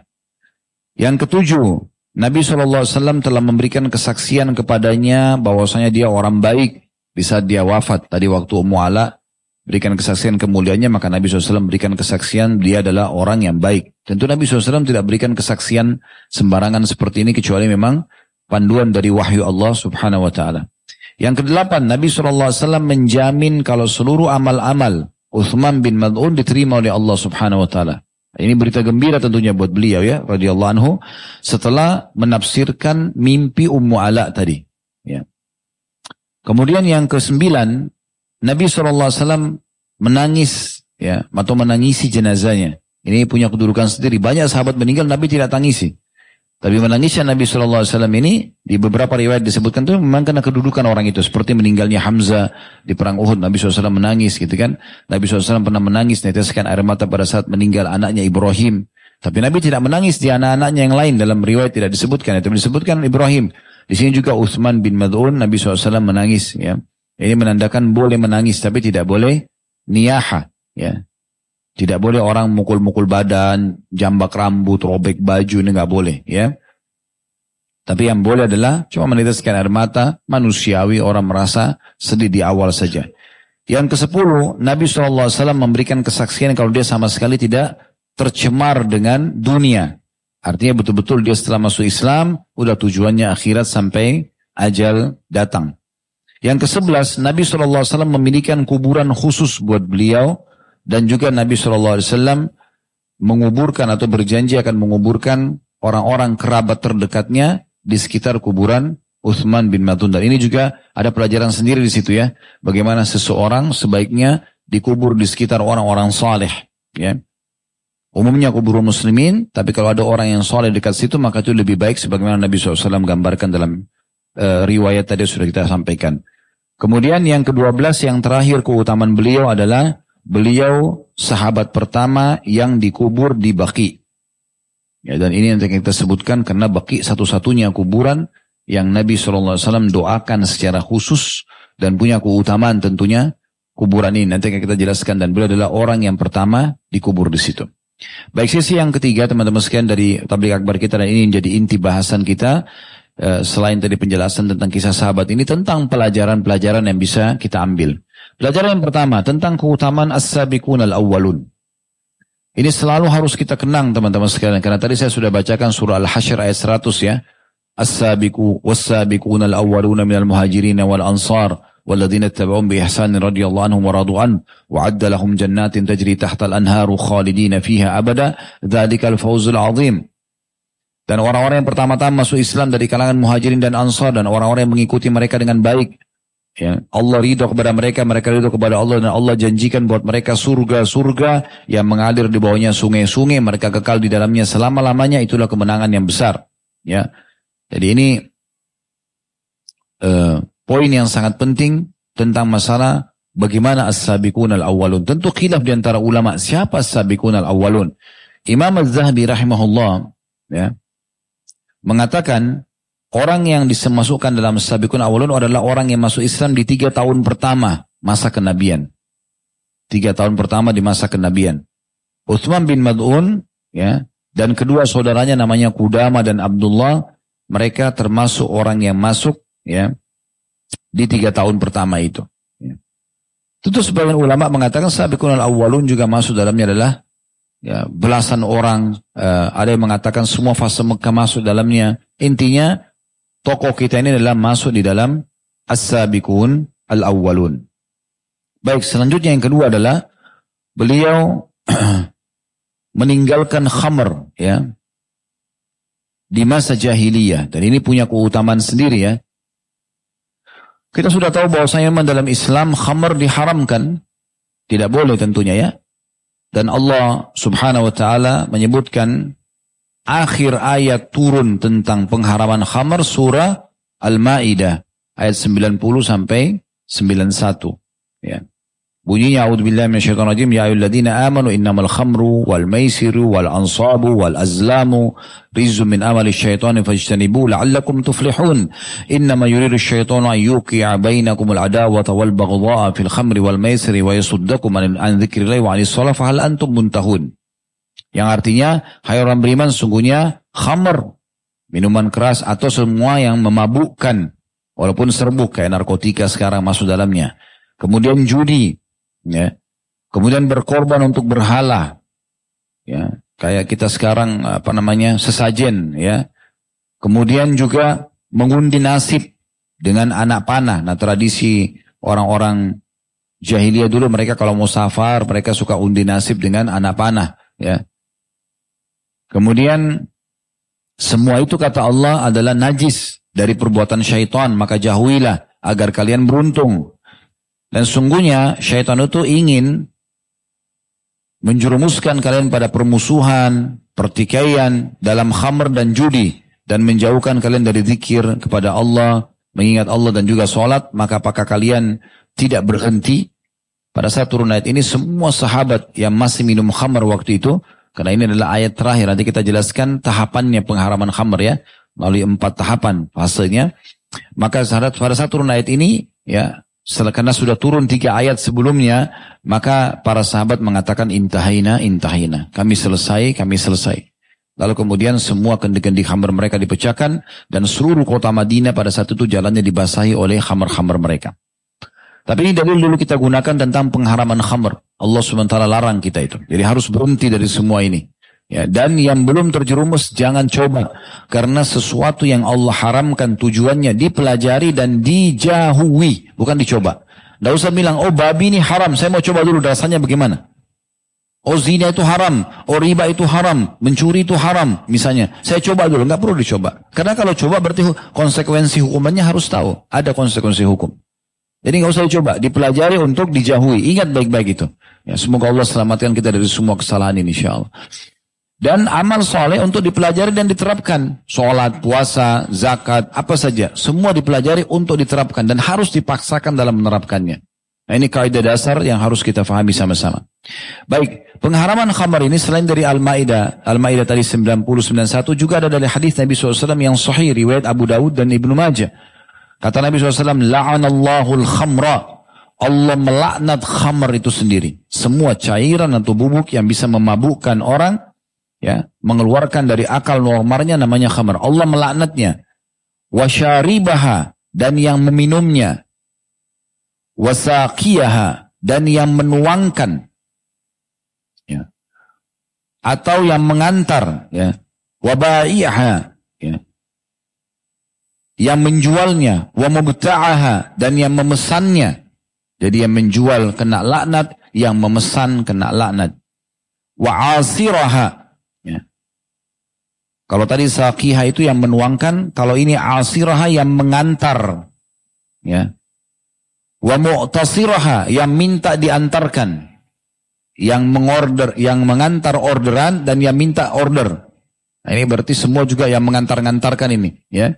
Minuman keras yang dipesan semua kena. Ya. Wahamilaha dan juga yang membawa itu. Ya. Maaf, saya uh, terlewat tadi. Saya ulangi lagi. Allah melaknat khamar, melaknat, melaknat peminumnya, syaribaha, wasaqiyaha, dan juga yang menuangkan. Ya. Kemudian wabai'aha yang menjual, wa mubta'aha, artinya yang membeli, Wa asiraha yang memeras ini. Ya. Wa mu'tasiraha yang mengambil hasil perasannya. Ini tadi saya keliru terjemahkan ya. Jadi asiraha yang memeras dan mu'tasiraha yang meminta untuk diperaskan. Wahamilaha ini yang mengantar. Wal mahmulata ilaih. Dan yang minta untuk dibawakan orderan tersebut. Semua ini kena laknat dari hadis Nabi SAW. Khamr itu awalnya pengharaman tentu tahapan-tahapannya ya. Di awal Islam tidak dilarang. Karena tadi saya bilang tradisi orang-orang Arab pada saat itu terutama Quraisy mereka minum khamr seperti air putih. Pertama turun surah An-Nahl dulu. Surah nomor 16 ayat 67 yang bunyinya Wa min samaratin nakhili wal anabi tattakhiduna minhu sakaran wa rizqan hasana inna fi dhalika la'ayatan liqaumin ya'qilun. Ya. Dan dari buah kurma dan anggur kamu membuat minuman yang memabukkan dan rezeki yang baik. Maksudnya jual beli di situ. Allah belum haramkan. Allah cuma jelaskan. Rupanya kalian biasa mengambil dari kurma dan anggur kalian buat minuman. Yang memabukkan. Kalian mabuk-mabuk dengan itu. Dan kalian juga jual beli di situ. Sesungguhnya pada demikian itu benar-benar terdapat tanda-tanda kebesaran Allah bagi kaum yang memikirkan. Maksudnya Allah yang telah menciptakan kurma dan anggur itu. Ya. Lalu turun ayat setelahnya, Al-Baqarah, surah nomor 2 ayat 219. Ini tahapan yang kedua. Allah mengatakan, Yas'alunaka anil khamri wal maisiri kul fihima ithmun kabirun wa manafi'u nasi wa ithmuhuma akbar min naf'ihima. Al-ayat. Artinya, ditanyakan kepada Muhammad tentang khamr dan juga judi. Katakan pada keduanya ada dosa yang besar, ada manfaat buat orang.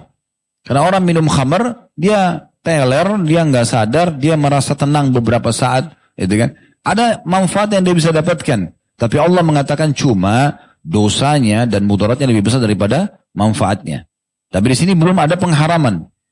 Belum ada pengharaman. Masih Allah jelaskan kalau mudaratnya lebih besar. Kalau orang masih boleh bunuh khamar, masih boleh pada saat itu. Lalu turun surah An-Nisa, Surah nomor 4 ayat 43. Ya, ya ayyuhalladzina amanu la taqrabus salata wa antum sukara wa antum sukara hatta ta'lamu ma taqulun.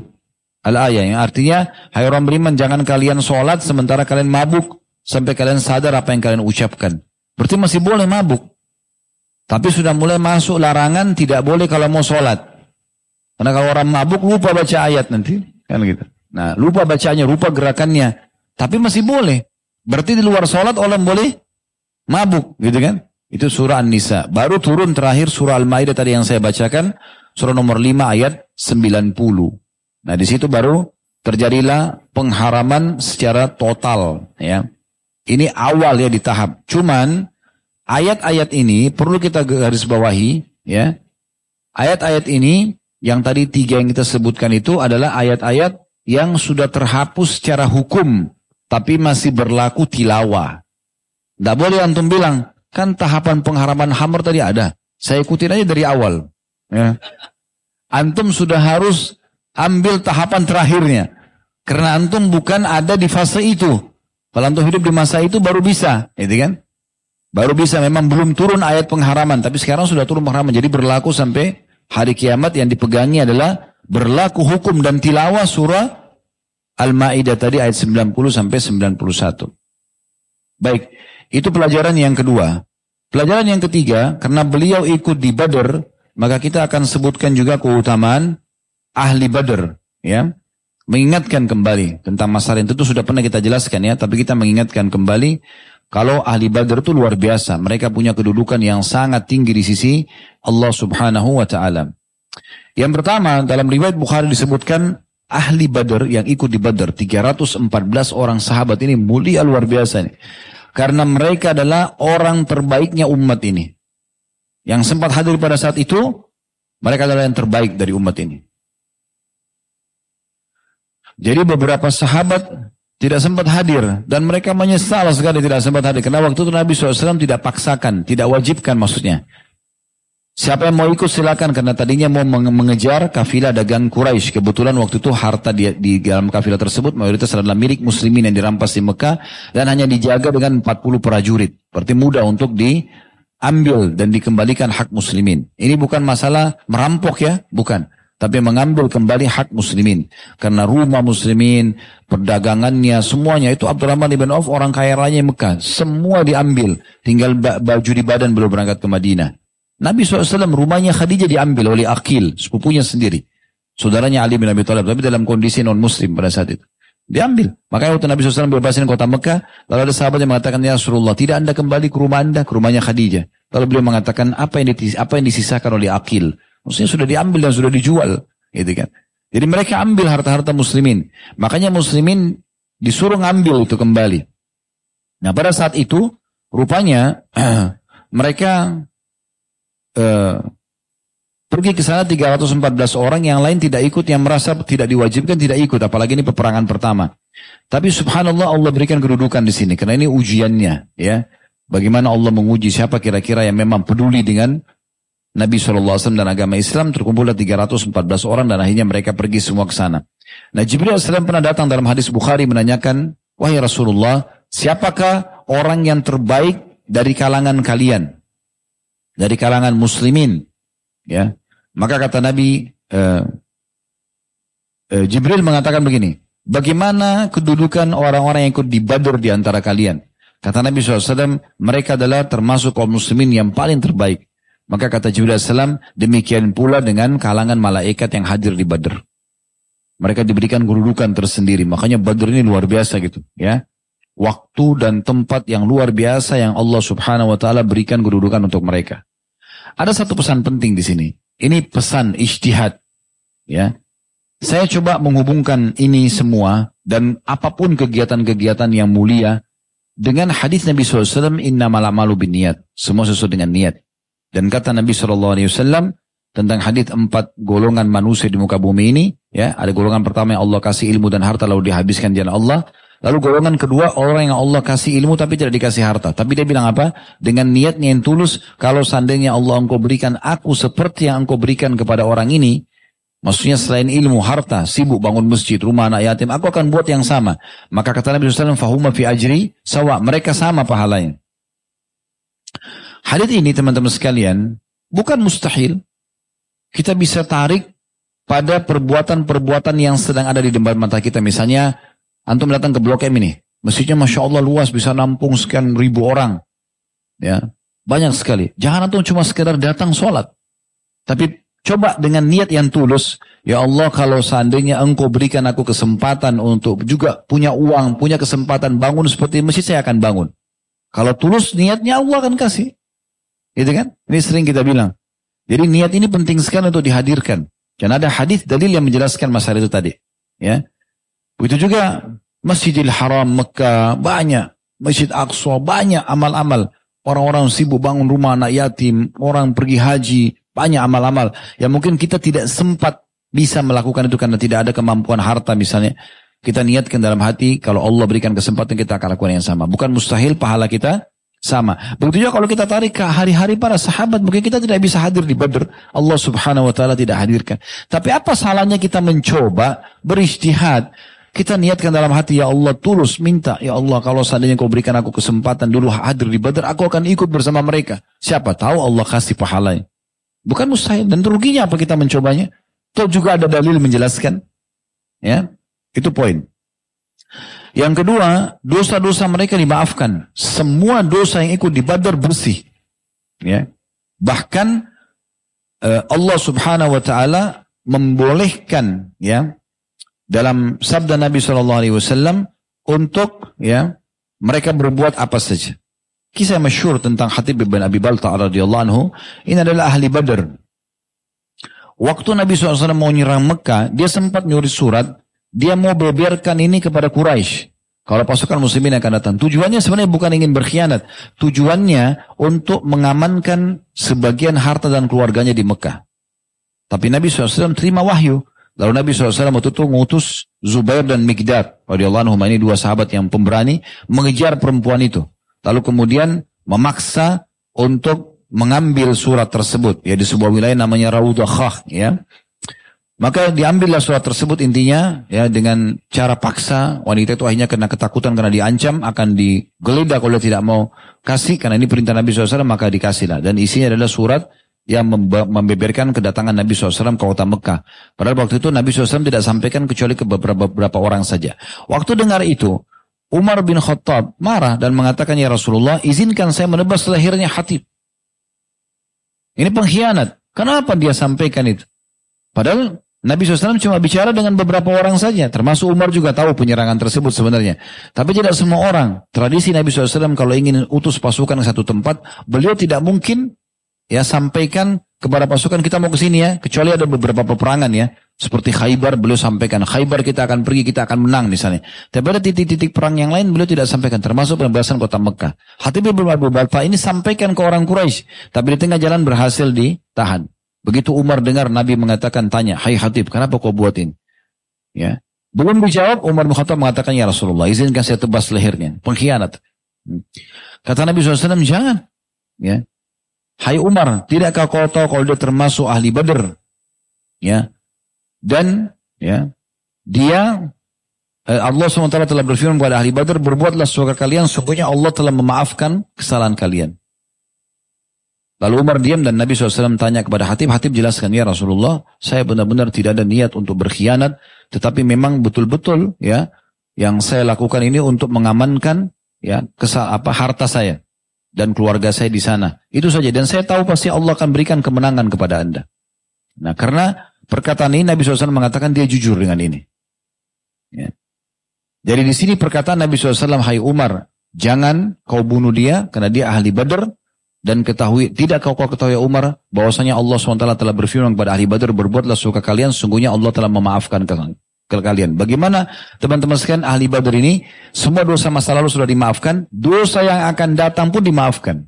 Belum mereka buat sudah dimaafkan. Tentu sebagian ulama hadis mengatakan ini kemuliaan buat mereka ya. Ahli Badar tidak akan buat dosa. Karena memang mereka sudah dipilih oleh Allah SWT, dijaga hati mereka.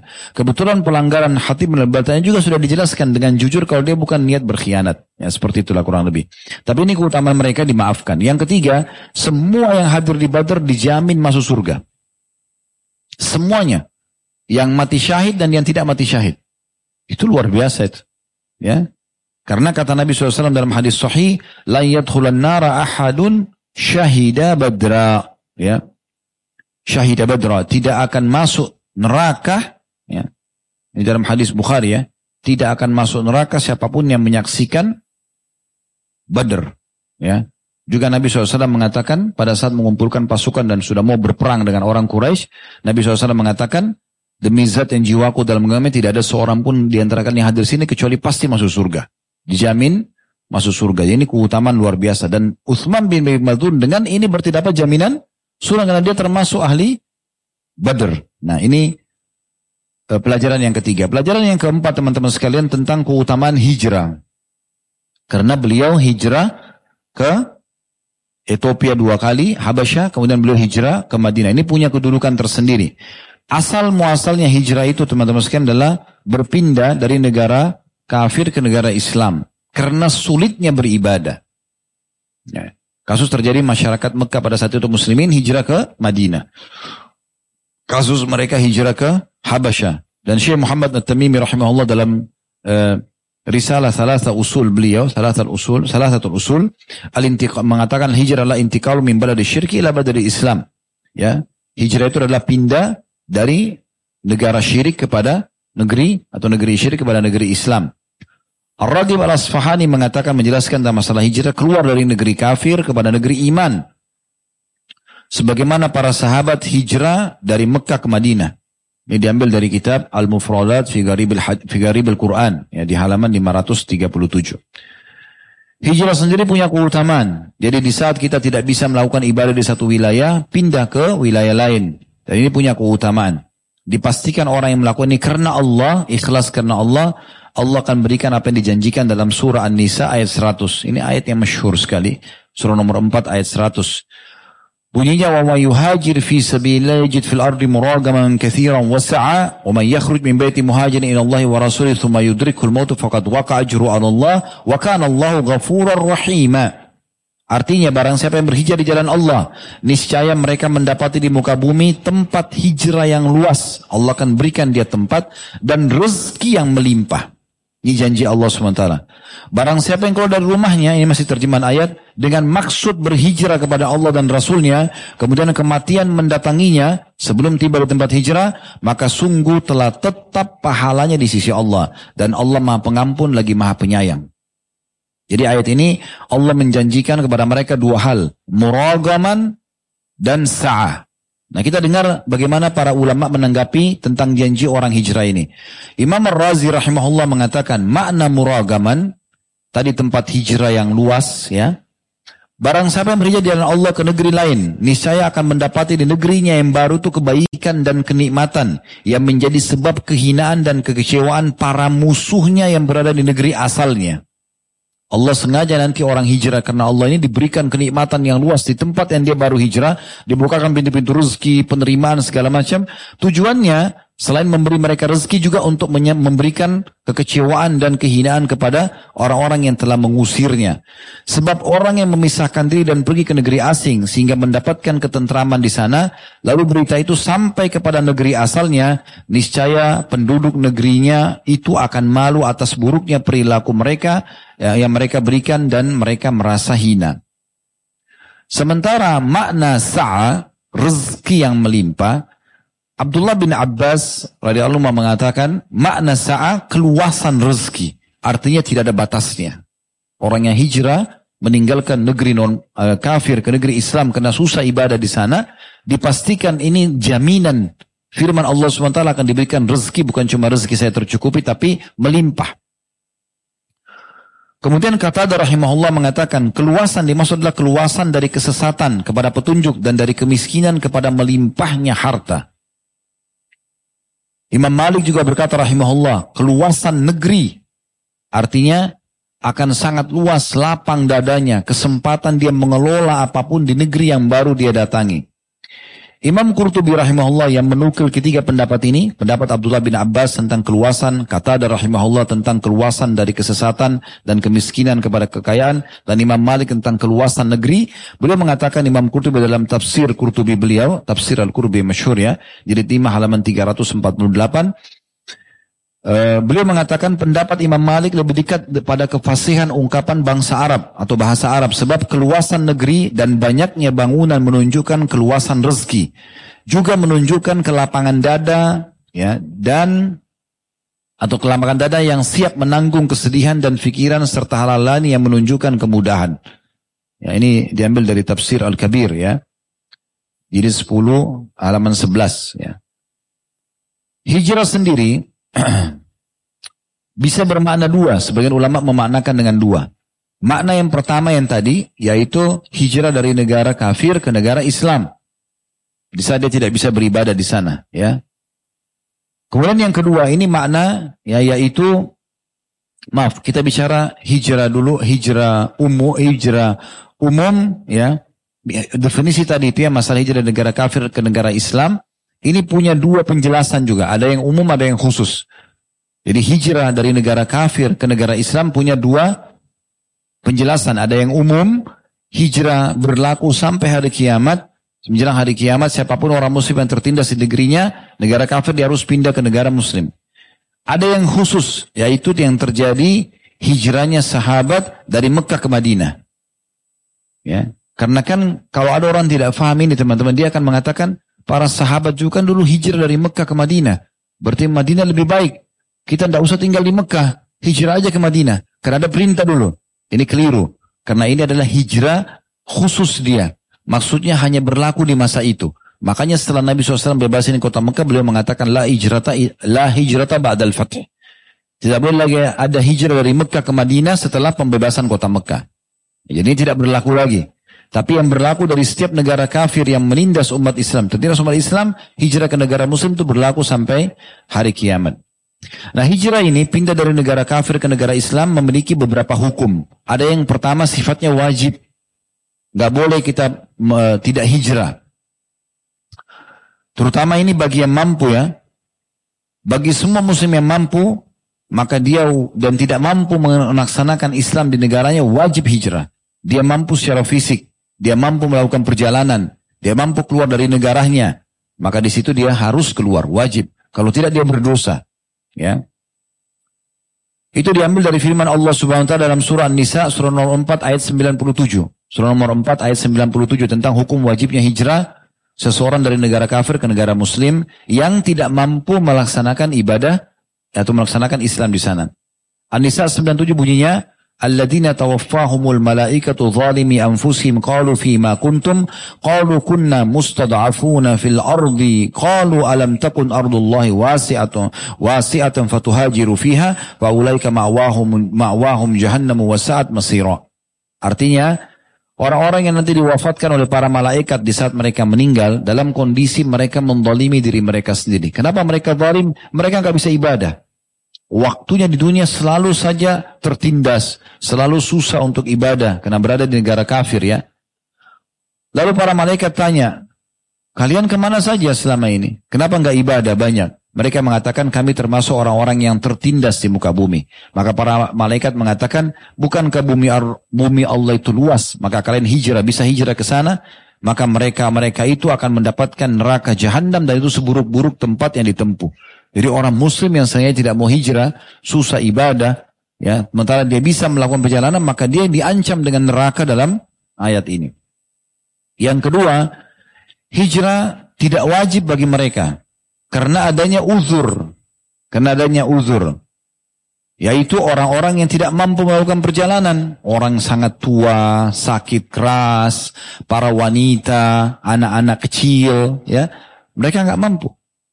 Setelah Nabi SAW hijrah ke Madinah, itu masih ada anak-anak Nabi di Mekah yang akhirnya dijemput ya oleh Ali bin Abi Thalib ke Mekah, gitu kan? Jadi masih ada orang yang di Mekah tidak mampu melakukan hijrah. Itu Allah sebutkan masih dalam surah An-Nisa lanjutan ayat tadi. Tadi 97 98-nya Allah mengatakan illal mustada'afina minar rijali wan nisa'i wal wildani la yastati'una hilatan wa la yahtaduna sabila. Jadi semua itu wajib tadi hijrah Kena ancaman neraka kalau orang mampu, kecuali orang-orang yang lemah dari kalangan laki-laki, perempuan, dan anak kecil, mereka tidak mampu, ya tidak punya kemampuan, tidak punya satu strategi untuk melarikan diri dari negara itu, dan juga tidak punya kemampuan perjalanan. ya fisiknya atau hartanya dan seterusnya. Yang ketiga, hijrah itu sunnah bagi mereka, mustahab. Ya. Yang dimaksud di sini sunnah adalah orang-orang yang punya kesempatan untuk hijrah, ya, punya kesempatan untuk hijrah, namun dia sebenarnya mampu melakukan ibadah di negara kafir itu. Misalnya dia tinggal di Eropa, dia tinggal di Amerika, di sana dia bisa ibadah. Bisa ke masjid, bisa mengaji, bisa buat pengajian, tidak ada masalah. Perempuan boleh pakai jilbab, tidak ada penindasan. Sekarang umum kan di negara-negara non muslim kan begitu ya. Di zaman kita sekarang umumnya muslimin aman di negara. Nah ini hukumnya sunnah saja mereka hijrah. Kalau mereka mau lebih baik mereka hijrah ke negara muslim. Tapi kalau mereka bertahan tidak salah. Mereka tidak salah karena memang mereka bisa beribadah. Karena kan kasusnya tadi wajib kalau mereka tidak bisa ibadat. Sholat tidak bisa. Semua tidak bisa. Hanya sembunyi-sembunyi dan bahkan di antara mereka banyak meninggalkan sholat. Maka ini hukumnya haram tidak boleh mereka. Ya. Dan hijrah seperti ini berlaku sampai hari kiamat juga ya. Sebagaimana sabda Nabi SAW, La tangkati hijratu hatta tangkati at-taubah. Tidak akan terputus kesempatan hijrah sampai terputusnya kesempatan taubat. Wala tangkati taubah hatta tatuli asyams memegribiha. Dan tidak akan tertutup itu taubat sampai matahari terbit dari baratnya. Ya. Kemudian ada makna hijrah yang lain. Kalau tadi kan makna hijrah pindah dari negara kafir ke negara Islam. Sudah kita jelaskan hukumnya ada yang wajib, ada yang tidak wajib bagi mereka karena ada udur, ada yang sunnah. Sekarang ada makna hijrah yang lain secara maknawi. Dan ini juga makna masuk dalam sabda Nabi SAW. Wal muhajiru man hajara manaha, Allahu anhu. Hadis Bukhari. Orang-orang yang hijrah adalah orang-orang yang meninggalkan apa yang Allah haramkan. Nah berarti bisa kita menggunakan istilah hijrah. Misalnya, oh kamu sudah hijrah ya? Karena pindah dari keadaan dia dulu, ya riba, zina, jauh dari agama, sekarang sudah ikut di pengajian, sudah mulai soleh dan soleha, ya tutup aurat tadinya tidak. Ini namanya hijrah juga, bisa. Ya itu tidak salah penggunaannya. Itu secara maknawi, ya secara maknawi. Jadi ini yang uh, ketiga ya. Baik, yang keempat yang bisa kita ambil pelajaran adalah keutamaan berdakwah dan juga bertahan di atas keimanan atau kokoh di atas keimanan kita. Diambil daripada sikap Uthman radhiyallahu anhu di saat tadi beliau sudah masuk iman dalam hatinya karena surah An-Nahl ayat 90 tadi yang turun pada Nabi SAW langsung dia datang ke majlis Quraisy lalu mendakwakan. Dan itu sikap para sahabat terutama sabiqun al-awwalun. Mereka nggak pakai nunggu. Dari sudah kita kasih contoh Umar bin Khattab sampai berantem gara-gara bacain ayat Al-Quran. Abdullah bin Mas'ud sampai digebukin ya. Dan banyak kisah-kisah yang lain. Nabi SAW sendiri juga begitu. Berdakwah sampai ditumbai, dituangkan kotoran unta di atas kepala beliau lagi sujud, di, diinjak batang leher beliau SAW dan seterusnya. Ya. Dan Allah Subhanahu Wa Taala memuji orang-orang mukmin yang mau berdakwah, menyampaikan dakwah, sebagaimana Allah sebutkan dalam surah Fussilat surah nomor 41 ayat 33. Tapi tentu batasan dakwah itu teman-teman adalah sesuatu yang sudah kita ketahui Ya, terutama kita sudah amalkan. Misalnya antum tahu tentang sholat malam. Oh, keutamanya ini sudah pernah baca, sudah pernah dengarin di pengajian. Kemudian antum juga sudah praktekin, nah dakwahkan. Dakwahkan itu. Kalau satu jenis ibadah yang antum sudah kuasai teorinya, tapi antum belum punya kesempatan untuk melakukannya, bukan tidak mau ya. Seperti boleh nggak seorang yang bujang menyampaikan tentang bab nikah? Boleh saja. Boleh nggak seorang uh, muslimah tapi dia memang ustazah, mungkin dia tamat pesantren, dia tamat S1 jurusan agama, tapi memang belum datang jodohnya. Boleh nggak dia bahas masalah bab nikah? Boleh, karena dia bukan pungkiri itu. Dia akan kerjakan, cuma dia bahas. Boleh nggak seseorang ustad miskin bahas bab zakat? Boleh saja, karena dia bukan orang mampu. Orang bahas tentang bab haji, kan gitu. Sementara dia belum kerjakan haji, boleh saja karena dia belum mengerjakan. Nah yang tidak boleh itu kalau besar di sisi Allah SWT, antum sebenarnya tahu, bisa melaksanakan, tapi antum tidak laksanakan, lalu antum dakwakan. Gitu kan? Ayo sholat malam, antum tidak pernah sholat malam. Kan itu. Nah itu kabura maktan indallah. Itu besar di sisi Allah SWT. Tidak boleh. Jadi itu perlu difahami. Allah berfirman dalam surah Fussilat, surah nomor 41 ayat 33, وَمَنْ أَحْسَنُ قَوْلًا مِمَّنْ دَعِ إِلَى اللَّهِ وَعَمِلَ صَالِحًا وَقَالَ إِنَّنِي مِنَ الْمُسْلِمِينَ Siapa yang lebih baik perkataannya dari orang yang mendakwakan atau berdakwah di jalan Allah dan berbuat amal saleh serta dia mengatakan adalah seorang muslim. Maksudnya dia adalah orang yang sangat baik di muka bumi. Kemudian juga Allah SWT berfirman dalam surah Al-Imran surah nomor 3 ayat 110. Kuntum khaira ummatin ukhrijat linnasi ta'muruna bil ma'ruf wa bil ma'ruf wa tanhauna 'anil munkari wa tu'minuna billah. Kalian adalah sebaik-baik umat yang dikeluarkan di muka bumi ini, umat Islam, umat Muhammad sallallahu alaihi wasallam. Ya, karena kalian menyuruh pada yang ma'ruf, mengingatkan pada yang benar, yang baik dalam gambaran agama. Sudah tahu, sampaikan. Praktikkan dan sampaikan. Dan kalian melarang dari kemungkaran serta kalian beriman kepada Allah. Ya. Tentu dakwah ini harus sesuai katakan tadi dengan ilmu dan juga ingat kemampuan ya. Kemampuannya jangan sampai kita tidak mampu lalu kita paksakan. Ibnu Taimiyah berkata rahimahullah dalam majmu' fatwa beliau, "Yajib alaihi an yakuma min ad-da'wati bima yaqdir alaihi." Seseorang muslim yang mau berdakwah, dia melakukan wajib bagi dia melakukan ya sesuai dengan kemampuannya. Idza lam yakum bihi ghairu. Kalau tidak ada orang yang melakukan dakwah itu. Fama kana bihi ghairuhu sakata anhu wa ma ajaza lam yutalib bihi. Kalau ada orang yang sudah mengerjakan menyampaikan misalnya kita lagi duduk rame-rame, ada orang melakukan satu kemungkaran. Lalu ada di antara kita misalnya tiga orang ini satu sudah nasihatin, berarti yang dua gugur pada dia. Gugur kewajiban dakwanya karena dia sudah disampaikan oleh salah satu. Itu kan? Karena kita bersama-sama pada saat itu. Dan yang dia tidak mampu kata beliau tidak di, tidak dituntut darinya kalau tidak mampu. Wa amma ma lam yakum bihi ghairuhu wa huwa qadiru alaihi fa alaihi an yakuma bihi. Kalau seandainya dia punya kemampuan dan belum ada juga yang menyampaikan, misalnya kita tiga orang nih duduk, ya, kemudian ada satu orang buat pelanggaran atau dia bertanya tentang sebuah hukum, lalu belum ada yang jawab, maka tiga-tiganya kena kewajiban sampai ada satu yang menjawab dakwah itu. Kemudian juga perlu digarisbawahi tentang masalah e, dakwah ini, kita harus hakim, bijaksana, melihat waktu, tempat, sosok yang sedang kita dakwahi, ya. Jangan sampai kita salah dalam menyampaikan ini karena termasuk bijaksana adalah menyampaikan pada tempatnya, waktunya, gitu kan? Kalau kita melihat ternyata ya menyampaikan sesuatu itu akan mendatangkan lebih besar mudaratnya, maka jangan disampaikan pada saat itu ditunda di waktu tertentu. Ya, itu penting untuk digarisbawahi. Dan itu juga sama disampaikan oleh Ibnu Taimiyah rahimahullah masih dalam buku yang sama Jum Fatawa jilid 15 halaman 166 Waqad yuakhir bayan wal balag li asya ila waqti tamakkun kama akhar Allah subhanahu wa ta'ala inzal ayat wa bayan ahkam ila waqti tamakkuni Rasulullah sallallahu alaihi wasallam tasliman ila bayaniha. Jadi artinya kurang lebih Allah boleh menelambatkan penjelasan dan penyampaian dakwah itu ya kepada waktu tertentu sampai tepat ya sebagaimana Allah Subhanahu wa taala menerlambatkan sebagian ayat diturunkan dan juga sebagian hukum sampai waktu di mana Rasulullah SAW siap untuk menyampaikannya. Nah ini termasuk poin penting.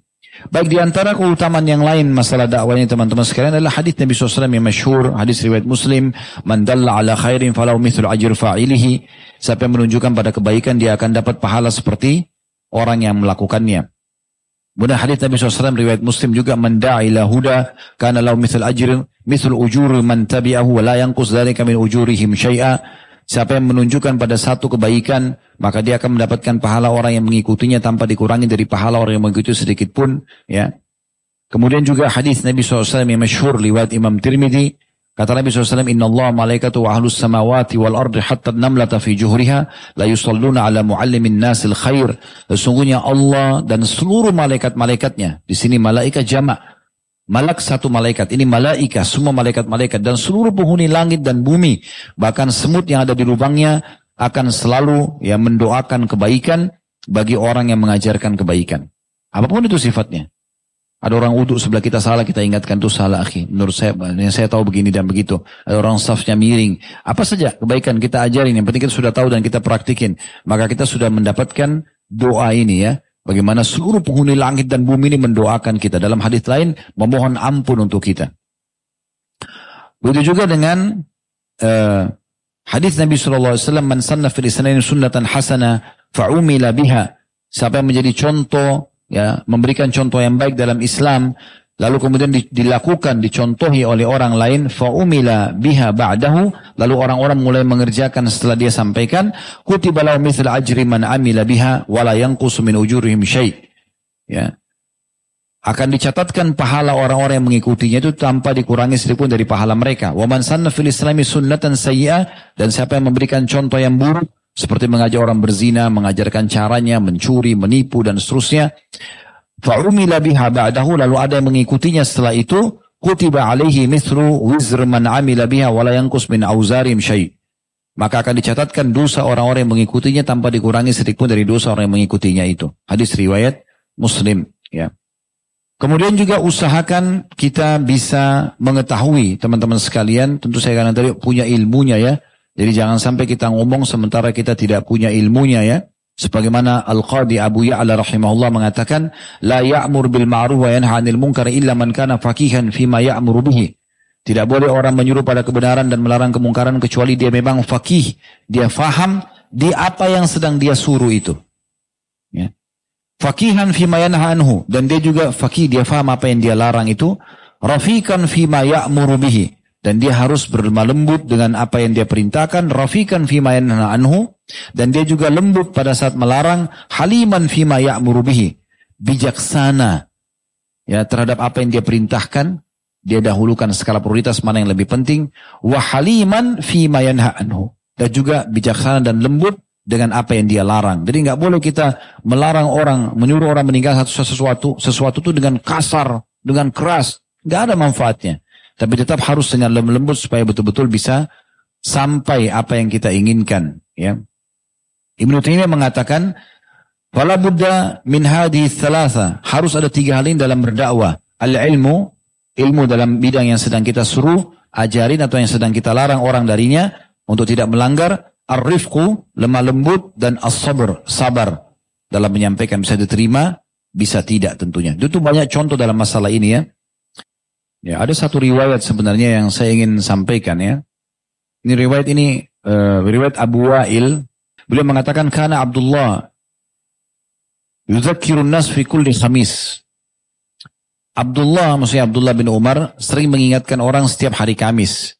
Faqala lahu rajul, maka seseorang mengatakan, "Ya Abu Abdurrahman, wahai Abu Abdurrahman, lawaditu annaka zakar eh, zakartana kulla yawm." Kalau bisa Anda berikan kami nasihat setiap hari setiap hari dan penuh seharian kalau perlu.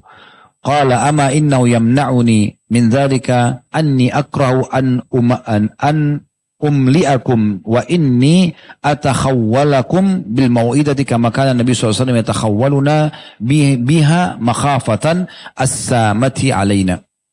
Sebenarnya yang membuat aku tidak melakukan itu karena aku tidak ingin sama sekali aku bebankan kalian ya aku bebankan kalian tentang dakwah ini, maka aku memberikan kalian jedah waktu untuk memahami dan menerima sebagaimana Nabi SAW juga ya memberikan jeda waktu dalam masalah ini. Kemudian teman-teman sekalian yang kelima adalah zuhud ya.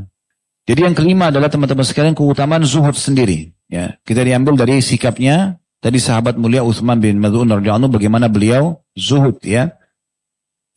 Ada hadis mulia pembukaan dalam uh, pelajaran ini.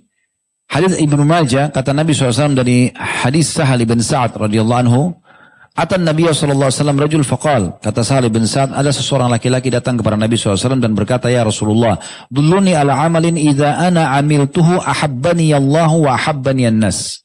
Wahai Rasulullah, tunjukkan aku satu amalan yang kalau aku kerjakan, Allah cintai aku dan semua juga manusia cintai aku.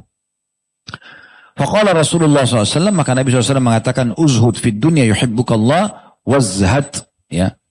Izhad fid dunya yuhibbukallah, wazhad fima fi, wazhad fima fi aidin nasi yuhibbukan, yuhibbuk, yuhibbuk.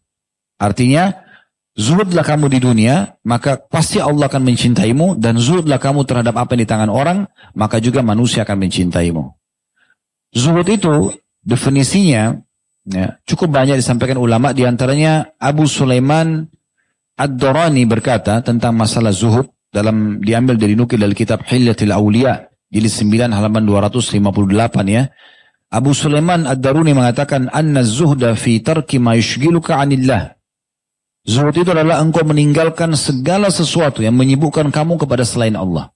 Itu berarti zuhud. Setiap ada orang selalu sibuk dengan perintah-perintah Allah, tinggalkan larangan, dan semua yang menyibukkan dia, coba mengalihkan dia dari itu, dari ketaatan kepada Allah, maka ditinggalkan. Itu namanya orang zuhud. Abu Darda mengatakan radhiyallahu anhu, Az-zahadatu fid dunya laisat bitahrimil halali wala idha'atil mal. Zuhud terhadap dunia bukan berarti mengharamkan yang halal dan bukan pula menyanyiakan harta. Kata Abu Darda radhiyallahu ya. Lalu beliau mengatakan walakin az-zahadata fid dunya alla takuna bima fi yadayka awthaqu mimma fi yadi fi yadillah wa an takuna fi thawabil musibati idza anta usibta biha argaba fiha law annaha ubkiyat lak ini perkataan luar biasa. Beliau mengatakan akan tetapi zuhud itu adalah engkau begitu yakin terhadap apa yang di tangan Allah sebagai balasan daripada apa yang ada di tanganmu. Jadi maksudnya kita kalau mau sedekah, ya orang zuhud itu dia pasti tidak peduli dengan apa yang dia keluarkan karena dia lebih peduli dengan apa yang Allah balas nanti. Nah begitu. Dia lebih peduli terhadap apa yang di tangan Allah sebagai balasan daripada yang di tangan dia. Dia selalu ya royal di tangan Allah karena dia yakin balasan Allah lebih baik. Dan kemudian yang luar biasa beliau mengatakan, dan zuhud adalah berarti engkau ya bila tertimpa musibah engkau lebih mengharapkan pahala musibah itu daripada kembali lagi dunia itu kepadamu. Ini luar biasa. Jadi kayak misalnya orang sakit. Menurut beliau kalau orang zuhud adalah dia berharap pahala sakit itu daripada dia kembali sehat. Itu lebih dia sukai. Hilangnya harta dia lebih dia sukai pahala musibah ini daripada kembalinya harta itu kepada dia. Walaupun nanti kalau dia sehat, dia kembali harta itu adalah bagian daripada nikmat Allah. Tapi bukan itu targetnya. Setiap ada musibah datang, cobaan datang, dia lebih suka itu karena pahala yang melimpah dia dapatkan daripada kembali nikmat itu. Itu zuhud. Itu luar biasa. Diambil dari ya kitabnya Imam Muhammad dalam kitab zuhud. Ya. Dan juga Ibnu Majah juga Tirmidzi menukil masalah ini. Yusuf bin Maisara rahimahullah berkata, zuhud samanya pujian dan celaan ketika berada di atas kebenaran. Orang yang zahid itu, orang yang zuhud adalah orang yang kalau dipuji atau dicela sama saja bagi dia. Gak ada pengaruhnya. Dipuji dia anggap itu adalah sebuah nikmat, di, di, dicela itu adalah sebuah cobaan, pahala. Sama saja bagi dia. Disebutkan dalam kitab Jamil Ulum wal Hikam di halaman 346. Wahab bin Murad uh, maaf Wahid ibn Murad Walid Walid ibn Murad berkata rahimahullah Zuhud terhadap dunia adalah seseorang tidak berputus asa terhadap sesuatu yang luput darinya dan tidak begitu berbangga dengan nikmat yang ia peroleh. Jadi kalau ada yang luput dari seorang yang zahid, biasa aja. Hilang harta, hilang pekerjaan, hilang pasangan, hilang anak, biasa aja bagi dia. Dia tidak tidak jadikan sebagai beban, ya. Dan kalaupun ada nikmat, dia tidak berlebihan bangga. Nah itu dianggap sebagai sebuah zuhud oleh Walid bin Warad rahimahullah. Dalam kitab Jami' Ulum wal Hikam juga di halaman 347 sampai 348. Abdullah bin Mas'ud radhiyallahu mengatakan, seseorang tidak mencari ridho manusia, itu zuhud, lalu mendatangkan murka Allah, ya. Seseorang mencari ridho manusia, eh, seseorang tidak mencari ridho manusia yang bisa mendatangkan murka Allah. Allah sungguh memuji orang yang berjalan jalannya, maka mereka sama sekali tidak khawatir celaan manusia. Jadi maksudnya seseorang ya zahid itu tidak sengaja mencari ridho Allah, eh, ridho manusia, tidak sengaja misalnya supaya ada atasannya ridho, nggak apa-apa deh, walaupun haram dalam agama Allah. Yang penting bosnya senang, udah haram juga nggak apa-apa, ini nggak bisa. Berarti bukan orang zuhud. Orang zuhud justru tidak akan mungkin mencari ridho manusia untuk kemurkaan Allah subhanahu wa ta'ala. Dan dia tidak pernah peduli dengan celaan manusia pada saat dia harus mempertahankan kebenaran tersebut. Abu Hazim terkenal sangat zahid, ya, orang yang sangat zuhud. Ditanya, apa saja harta anda?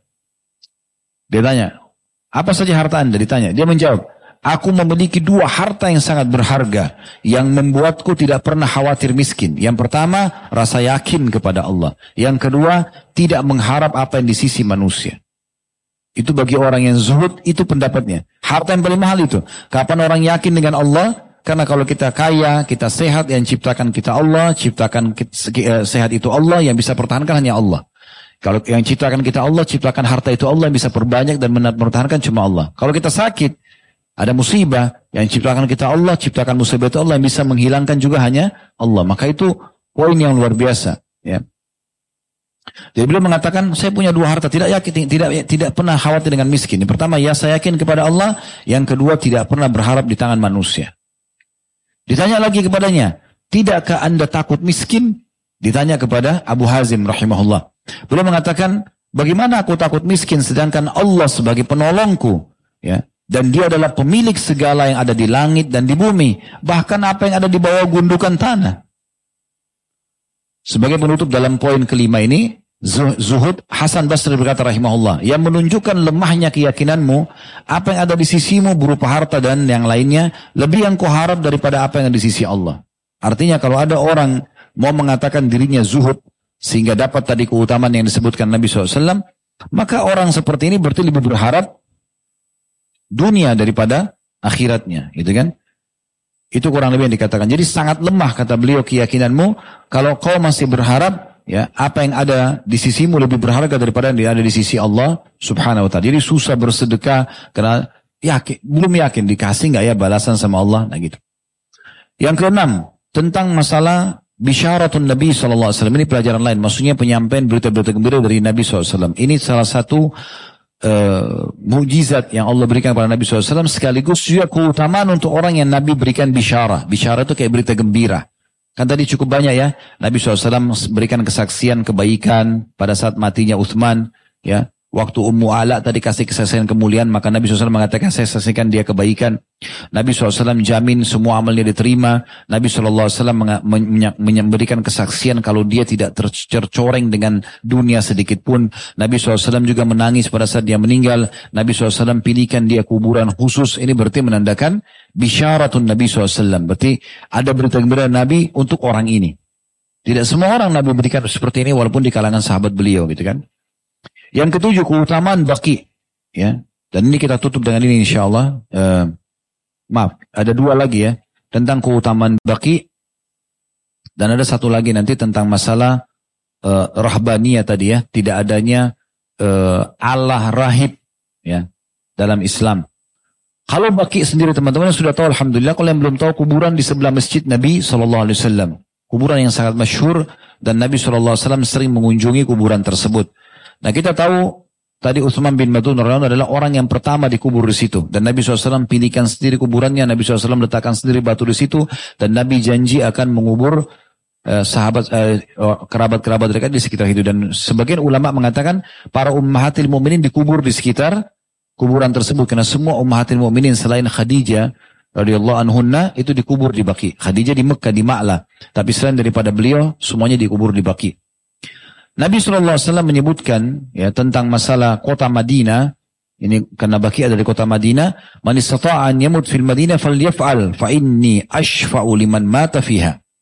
Siapa dari kalian yang bisa mati di Madinah, artinya menutup akhir hidupnya di Madinah, berdoa agar Allah buat dia meninggal di kota Madinah, maka lakukanlah kata Nabi SAW. Falyaf'al. Karena aku akan memberikan syafaat bagi orang yang meninggal di Madinah.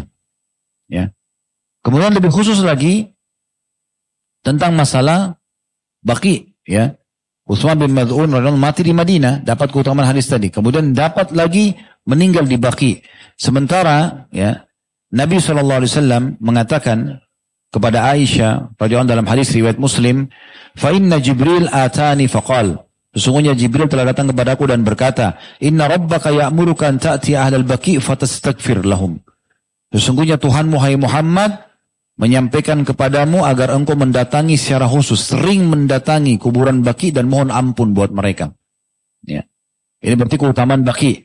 Berarti Utsman bin Mad'un dapat keutamaan tadi. Meninggal di Madinah mendapatkan syafaat Nabi SAW. Meninggal sebagai seorang sahabat.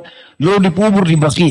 Kuburan yang telah Nabi SAW mendapatkan perintah langsung dari Allah untuk memohon ampun kepada penghuni baki.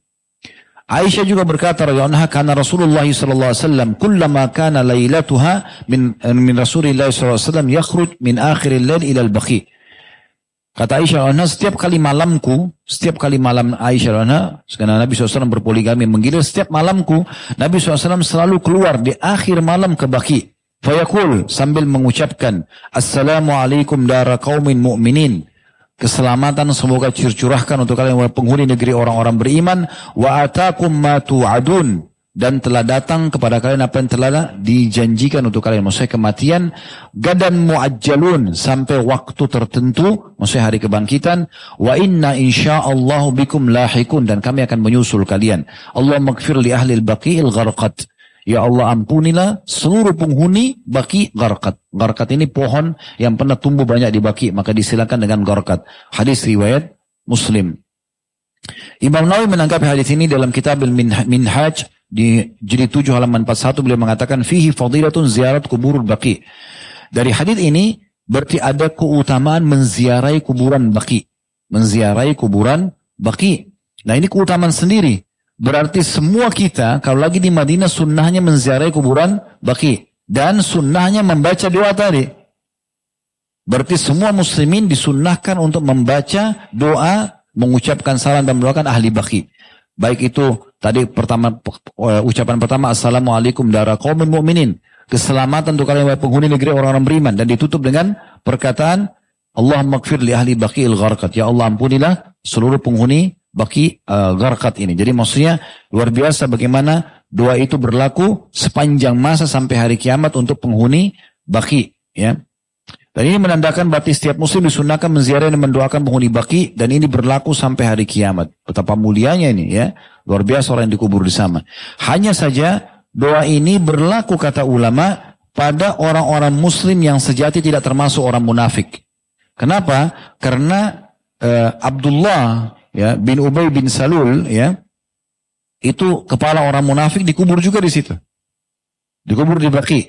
Berarti ada pengecualian ya. Pengecualiannya adalah orang-orang munafik yang dikubur di masa Nabi SAW tidak masuk dalam doa ini. Hanya dapat dari para sahabat dan orang-orang muslim yang meninggal dalam keadaan iman yang baik insya Allah. Yang terakhir teman-teman ini yang saya ingin singgung tentang masalah rahbania. Ya ini mungkin poin yang kesembilan ya. Eh, poin yang kedelapan maaf. Pelajaran yang kedelapan. Yang kedelapan. Karena ini tadi sempat kita singgung tentang masalah perkataan yang menarik dari Sa'ad radhiyallahu anhu beliau mengatakan kalau seandainya Nabi SAW mengiyakan permintaannya Utsman ya untuk e, tabatul atau terus menerus ibadah non-stop maka kami pasti akan fasaktoni, kebiri. Ya. Dan ini subhanallah saya terus renungi pada saat saya lagi nusun materi saya coba renungi gimana imannya saat ini. Dan betul-betul berarti saya coba arahkan ke pikiran saya juga. Mungkin betul kali orang berpikir kalau ini diizinkan teman-teman sekalian. Untuk apa kita sibuk dengan wanita? Ya. Kerja sebulan penuh, kumpulin uang, kasih dia, dihabisin. Itu pun masih marah-marah lagi. Ya. Kadang-kadang masih cemberut, masih protes, masih ini dan itu. Padahal setengah mati kerja. Kalau orang bukan karena agama, untuk apa nikah? Ya, Gak usah nikah, repot-repot. Gitu kan? Sendirian aja ibadah. Tetapi subhanallah bukan begitu perintah agama. Memang kita disuruh menikah, ya, menghadapi para wanita tersebut, memenuhi kebutuhan mereka dan seterusnya sabar dengan beberapa hal yang berhubungan dengan mereka. Itu kan ada dalam Islam ya. Tapi ini perkataan luar biasa nih. Saya bilang betul-betul memang begitu ya. Kalau bukan karena memang kita disuruh cari nafkah, ya udah kita di masjid aja itikaf. Ya kan? Tinggal dari saf awal ke kamar mandi. Azan masuk lagi. Tunggu aja terus. Itikaf sepanjang ibu Mati masuk surga. Kan gitu. Karena ini benar. Tapi bukan begitu diperintahkan. Ya. Jadi ada beberapa riwayat yang perlu kita pikirkan teman-teman sekalian. Saya Ibn Musaib rahimahullah berkata, ya uh, maaf, Hamdallah al-Usaidi radhiyallahu anhu, sahabat ini terkenal sebagai penulis wahyunya Nabi, kutabun Nabi SAW. Dia mengatakan, Lakiyani Abu Bakar. Satu waktu pernah Abu Bakar bertemu dengan aku. Waqala, kaifa anta ya Hamdallah? Bagaimana keadaan wahai Hamdallah? Qala, nafaka Hamdallah. Hamdallah sudah jadi munafik. Hamdallah bilang sama Abu Bakar. Qala subhanallah ma takul. Kata Abu Bakar, maha suci Allah terhadap apa yang kau ucapkan. Apa kau fonis dirimu sebagai orang munafik? Qala qultu nakunu inda Rasulillah sallallahu alaihi wasallam yudzakkiruna bin nari wal jannah hatta ka'anna ra'yal ain. Kita kalau lagi duduk bersama Nabi SAW, lalu Nabi sebutkan tentang surga, tentang neraka, seakan-akan kita lihat dengan mata kepala kita, Faidah kharajna min indi Rasulillah sallallahu alaihi wasallam. Kalau kita keluar dari sisi Nabi sallallahu alaihi wasallam, al-azwaj. Kita mulai berkumpul dengan para istri, wa al awlad dan anak-anak, wa dan banyak kegiatan-kegiatan yang lain. Fanasina kithiran. Maka kita sudah mulai lupa. Sambil sambil nangis nih si ya Hamdalah ceritain. Abu Bakar bilang, "Fa wallahi inna lanulki misl hadha." Abu Bakar juga sambil nangis mengatakan, benar-benar kita rasakan yang sama, hai Hamdalah. Fantalaktu ana wa Abu Bakar hatta dakhalna ala Rasulillah sallallahu alaihi wasallam. Kami pun berdua, saya sama Abu Bakar Hamdalah bilang pergi menuju Nabi SAW. Ingin diskusi masalah ini. Gimana nih? Kalau depan Nabi, kita seperti surga neraka. Iman kita jadi naik. Semangat ingin ibadah. Berharap segera mati masuk surga. Tapi kalau sudah pulang ketemu istri, ketemu anak, kegiatan, lupa lagi. Kan gitu. Makanya mau ditanyakan, Qala qultu ya nafaka Handalah ya Rasulullah. Begitu ketemu Nabi, Handalah mengatakan, Handalah telah jadi munafik ya Rasulullah. Faqala Nabi SAW, wa madzak? Bagaimana bisa kau ucapkan itu? Qultu ya Rasulullah, nakunu indaka tudzakiruna bin nari wal jannat hatta ka'anna ra'yal ain. Kami kalau di sisi anda anda sebutkan surga neraka, kami seperti melihat depan mata surga neraka itu. Fa idza kharajna min indika afasna al-azwaja wal aulad wa dhayyi'at nasina kathiran. Tapi kalau kami sudah keluar dari sisi Anda, kami mulai berbaur dengan para istri, anak-anak, dengan kegiatan-kegiatan yang kami banyak lupa. Faqala sallallahu alaihi wasallam, maka Nabi SAW bersabda, Walladhi nafsi biyadi, demi juzat yang jiwaku dalam genggamannya. In lau tadumuna ala ma takumuna indi, wa zikri, dan kalau seandainya, Kata Nabi SAW, demi zat yang jiwaku dalam genggamannya, kalau seandainya kalian betul-betul melakukan dan menjaga selalu apa yang kalian rasakan kalau sedang ada bersamaku dan sedang mendengarkan nasihat-nasihat itu, la safahatkumul malaika ala furushikum. Maka pasti para malaikat akan menyalami kalian, gitu kan? Menemui kalian dan menyalami kalian di atas ranjang kalian, wa fiturukikum dan di jalan-jalan kalian, walakin ya handala sa'atan fasa'ah. Tapi hai handala, sesaat-sesaat. Artinya memang sulit kita kalau 24 jam begitu terus nggak mungkin. Karena perintah agama kita disuruh cari nafkah. Kita disuruh keluar berbaur dengan orang. Sekali kita ketemu dengan orang fasik.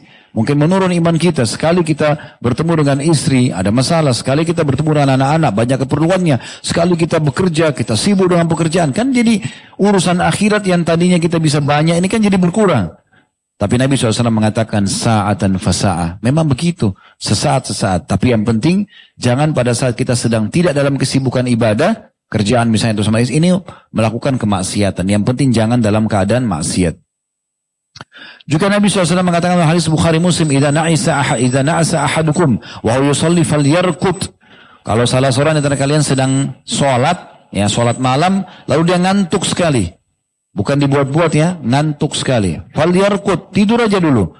Hatta yadhhab anhu naum. Sampai hilang darinya ngantuk itu. Fa inna ahadakum idha shalla wa huwa na'is. Karena salat kalian kalau sholat sementara dia ngantuk, la yadri la'allahu yastakfir fa yasubu nafsah. Mungkin dia berharap dia memohon ampun tapi ternyata dia malah mencaci maki dirinya. Hadis riwayat Bukhari, Muslim. Pernah juga dalam riwayat lain, Nabi SAW masuk ke masjid, ditemukan ada satu tali diikat dari satu tiang ke tiang yang satunya. Kata Nabi SAW, punya siapa ini? Kata para sahabat, Zainab ya Rasulullah. Anaknya Nabi SAW. Kenapa? Kata Nabi SAW, Nabi tanya beberapa sahabat, sahabat itu, kenapa dia lakukan itu? Kata mereka, kalau Zainab mengantuk, dia pegang tali itu. Supaya dia tidak tidur. Supaya nggak jatuh untuk sholat malam. Kata Nabi SAW, cabut. Lalu Nabi katakan, kalau kalian sedang mengantuk dan sholat, tidurlah dulu. Ini sholat malam ya. ya kalau orang betul-betul dalam kondisi letih, tapi dia tidak mau kehilangan, maka tidurlah dulu, istirahatlah dulu. Ini penting untuk digarisbawahi. Tapi bukan ini, jangan teman-teman setiap tiba dalil seperti ini untuk menjadikan hujah. Oh tadi Ustaz bilang kalau ngantuk tidur aja. Ya udah tidur, nggak usah sholat. Ini berarti sahibnya syaitan. Ya. Iman dasarnya nggak mau ibadah. Ya. Bukan itu yang dimaksud ya. Dan pernah Muadz bin Jabal radhiyallahu al-Ansari ini sebagai penutup riwayat sahih riwayat Imam Muslim, dia pernah mengimami sahabat-sahabatnya. Shalla Muadz bin Jabal al-Ansari di ashabil Isya. Dia pernah mengimami sahabat-sahabatnya salat Isya, ya Muadz bin Jabal radhiyallahu anhu. Fata fatawwala alaihim maka dia baca ayat yang panjang sekali fansarafa rajul minna maka ada seseorang yang keluar lagi ikut berjamaah keluar dari saf ya Fasalla, lalu dia sholat sendirian. Fa akhbara Mu'ad bin fa akhbara Mu'ad anhu. Setelah salam ada orang bilang, "Hai Mu'ad, tadi ada orang sholat dia karena Anda sholat panjang, dia sholat sendiri." Lalu dia keluar dari masjid. Langsung Mu'ad bilang, "Nafaq. Indahu munafik. Orang ini munafik." Kok bisa orang lagi sholat berjamaah keluar? Gitu kan?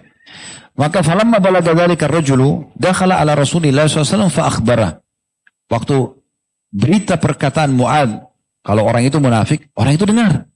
Jadi fonis munafik. Dia datang lapor ke Nabi SAW.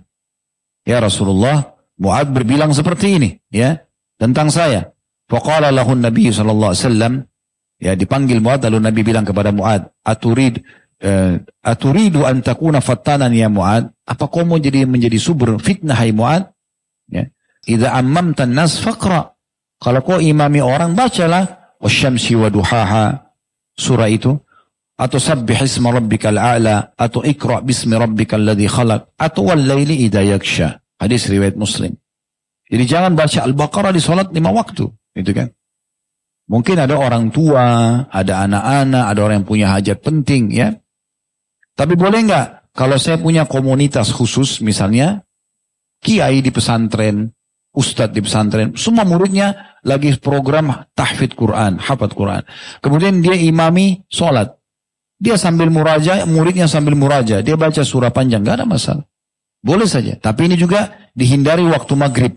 Subuh sama isya mungkin masih boleh. Gitu kan. Maghrib karena waktunya pendek dihindari tentunya. Allahu alam. Kalau ada benar dari Allah, kalau ada dari saya mohon dimaafkan. Subhanakallah bihamdika. Asyhadu an la ilaha illa anta wa atubu ilaik. Wassalamualaikum warahmatullahi wabarakatuh.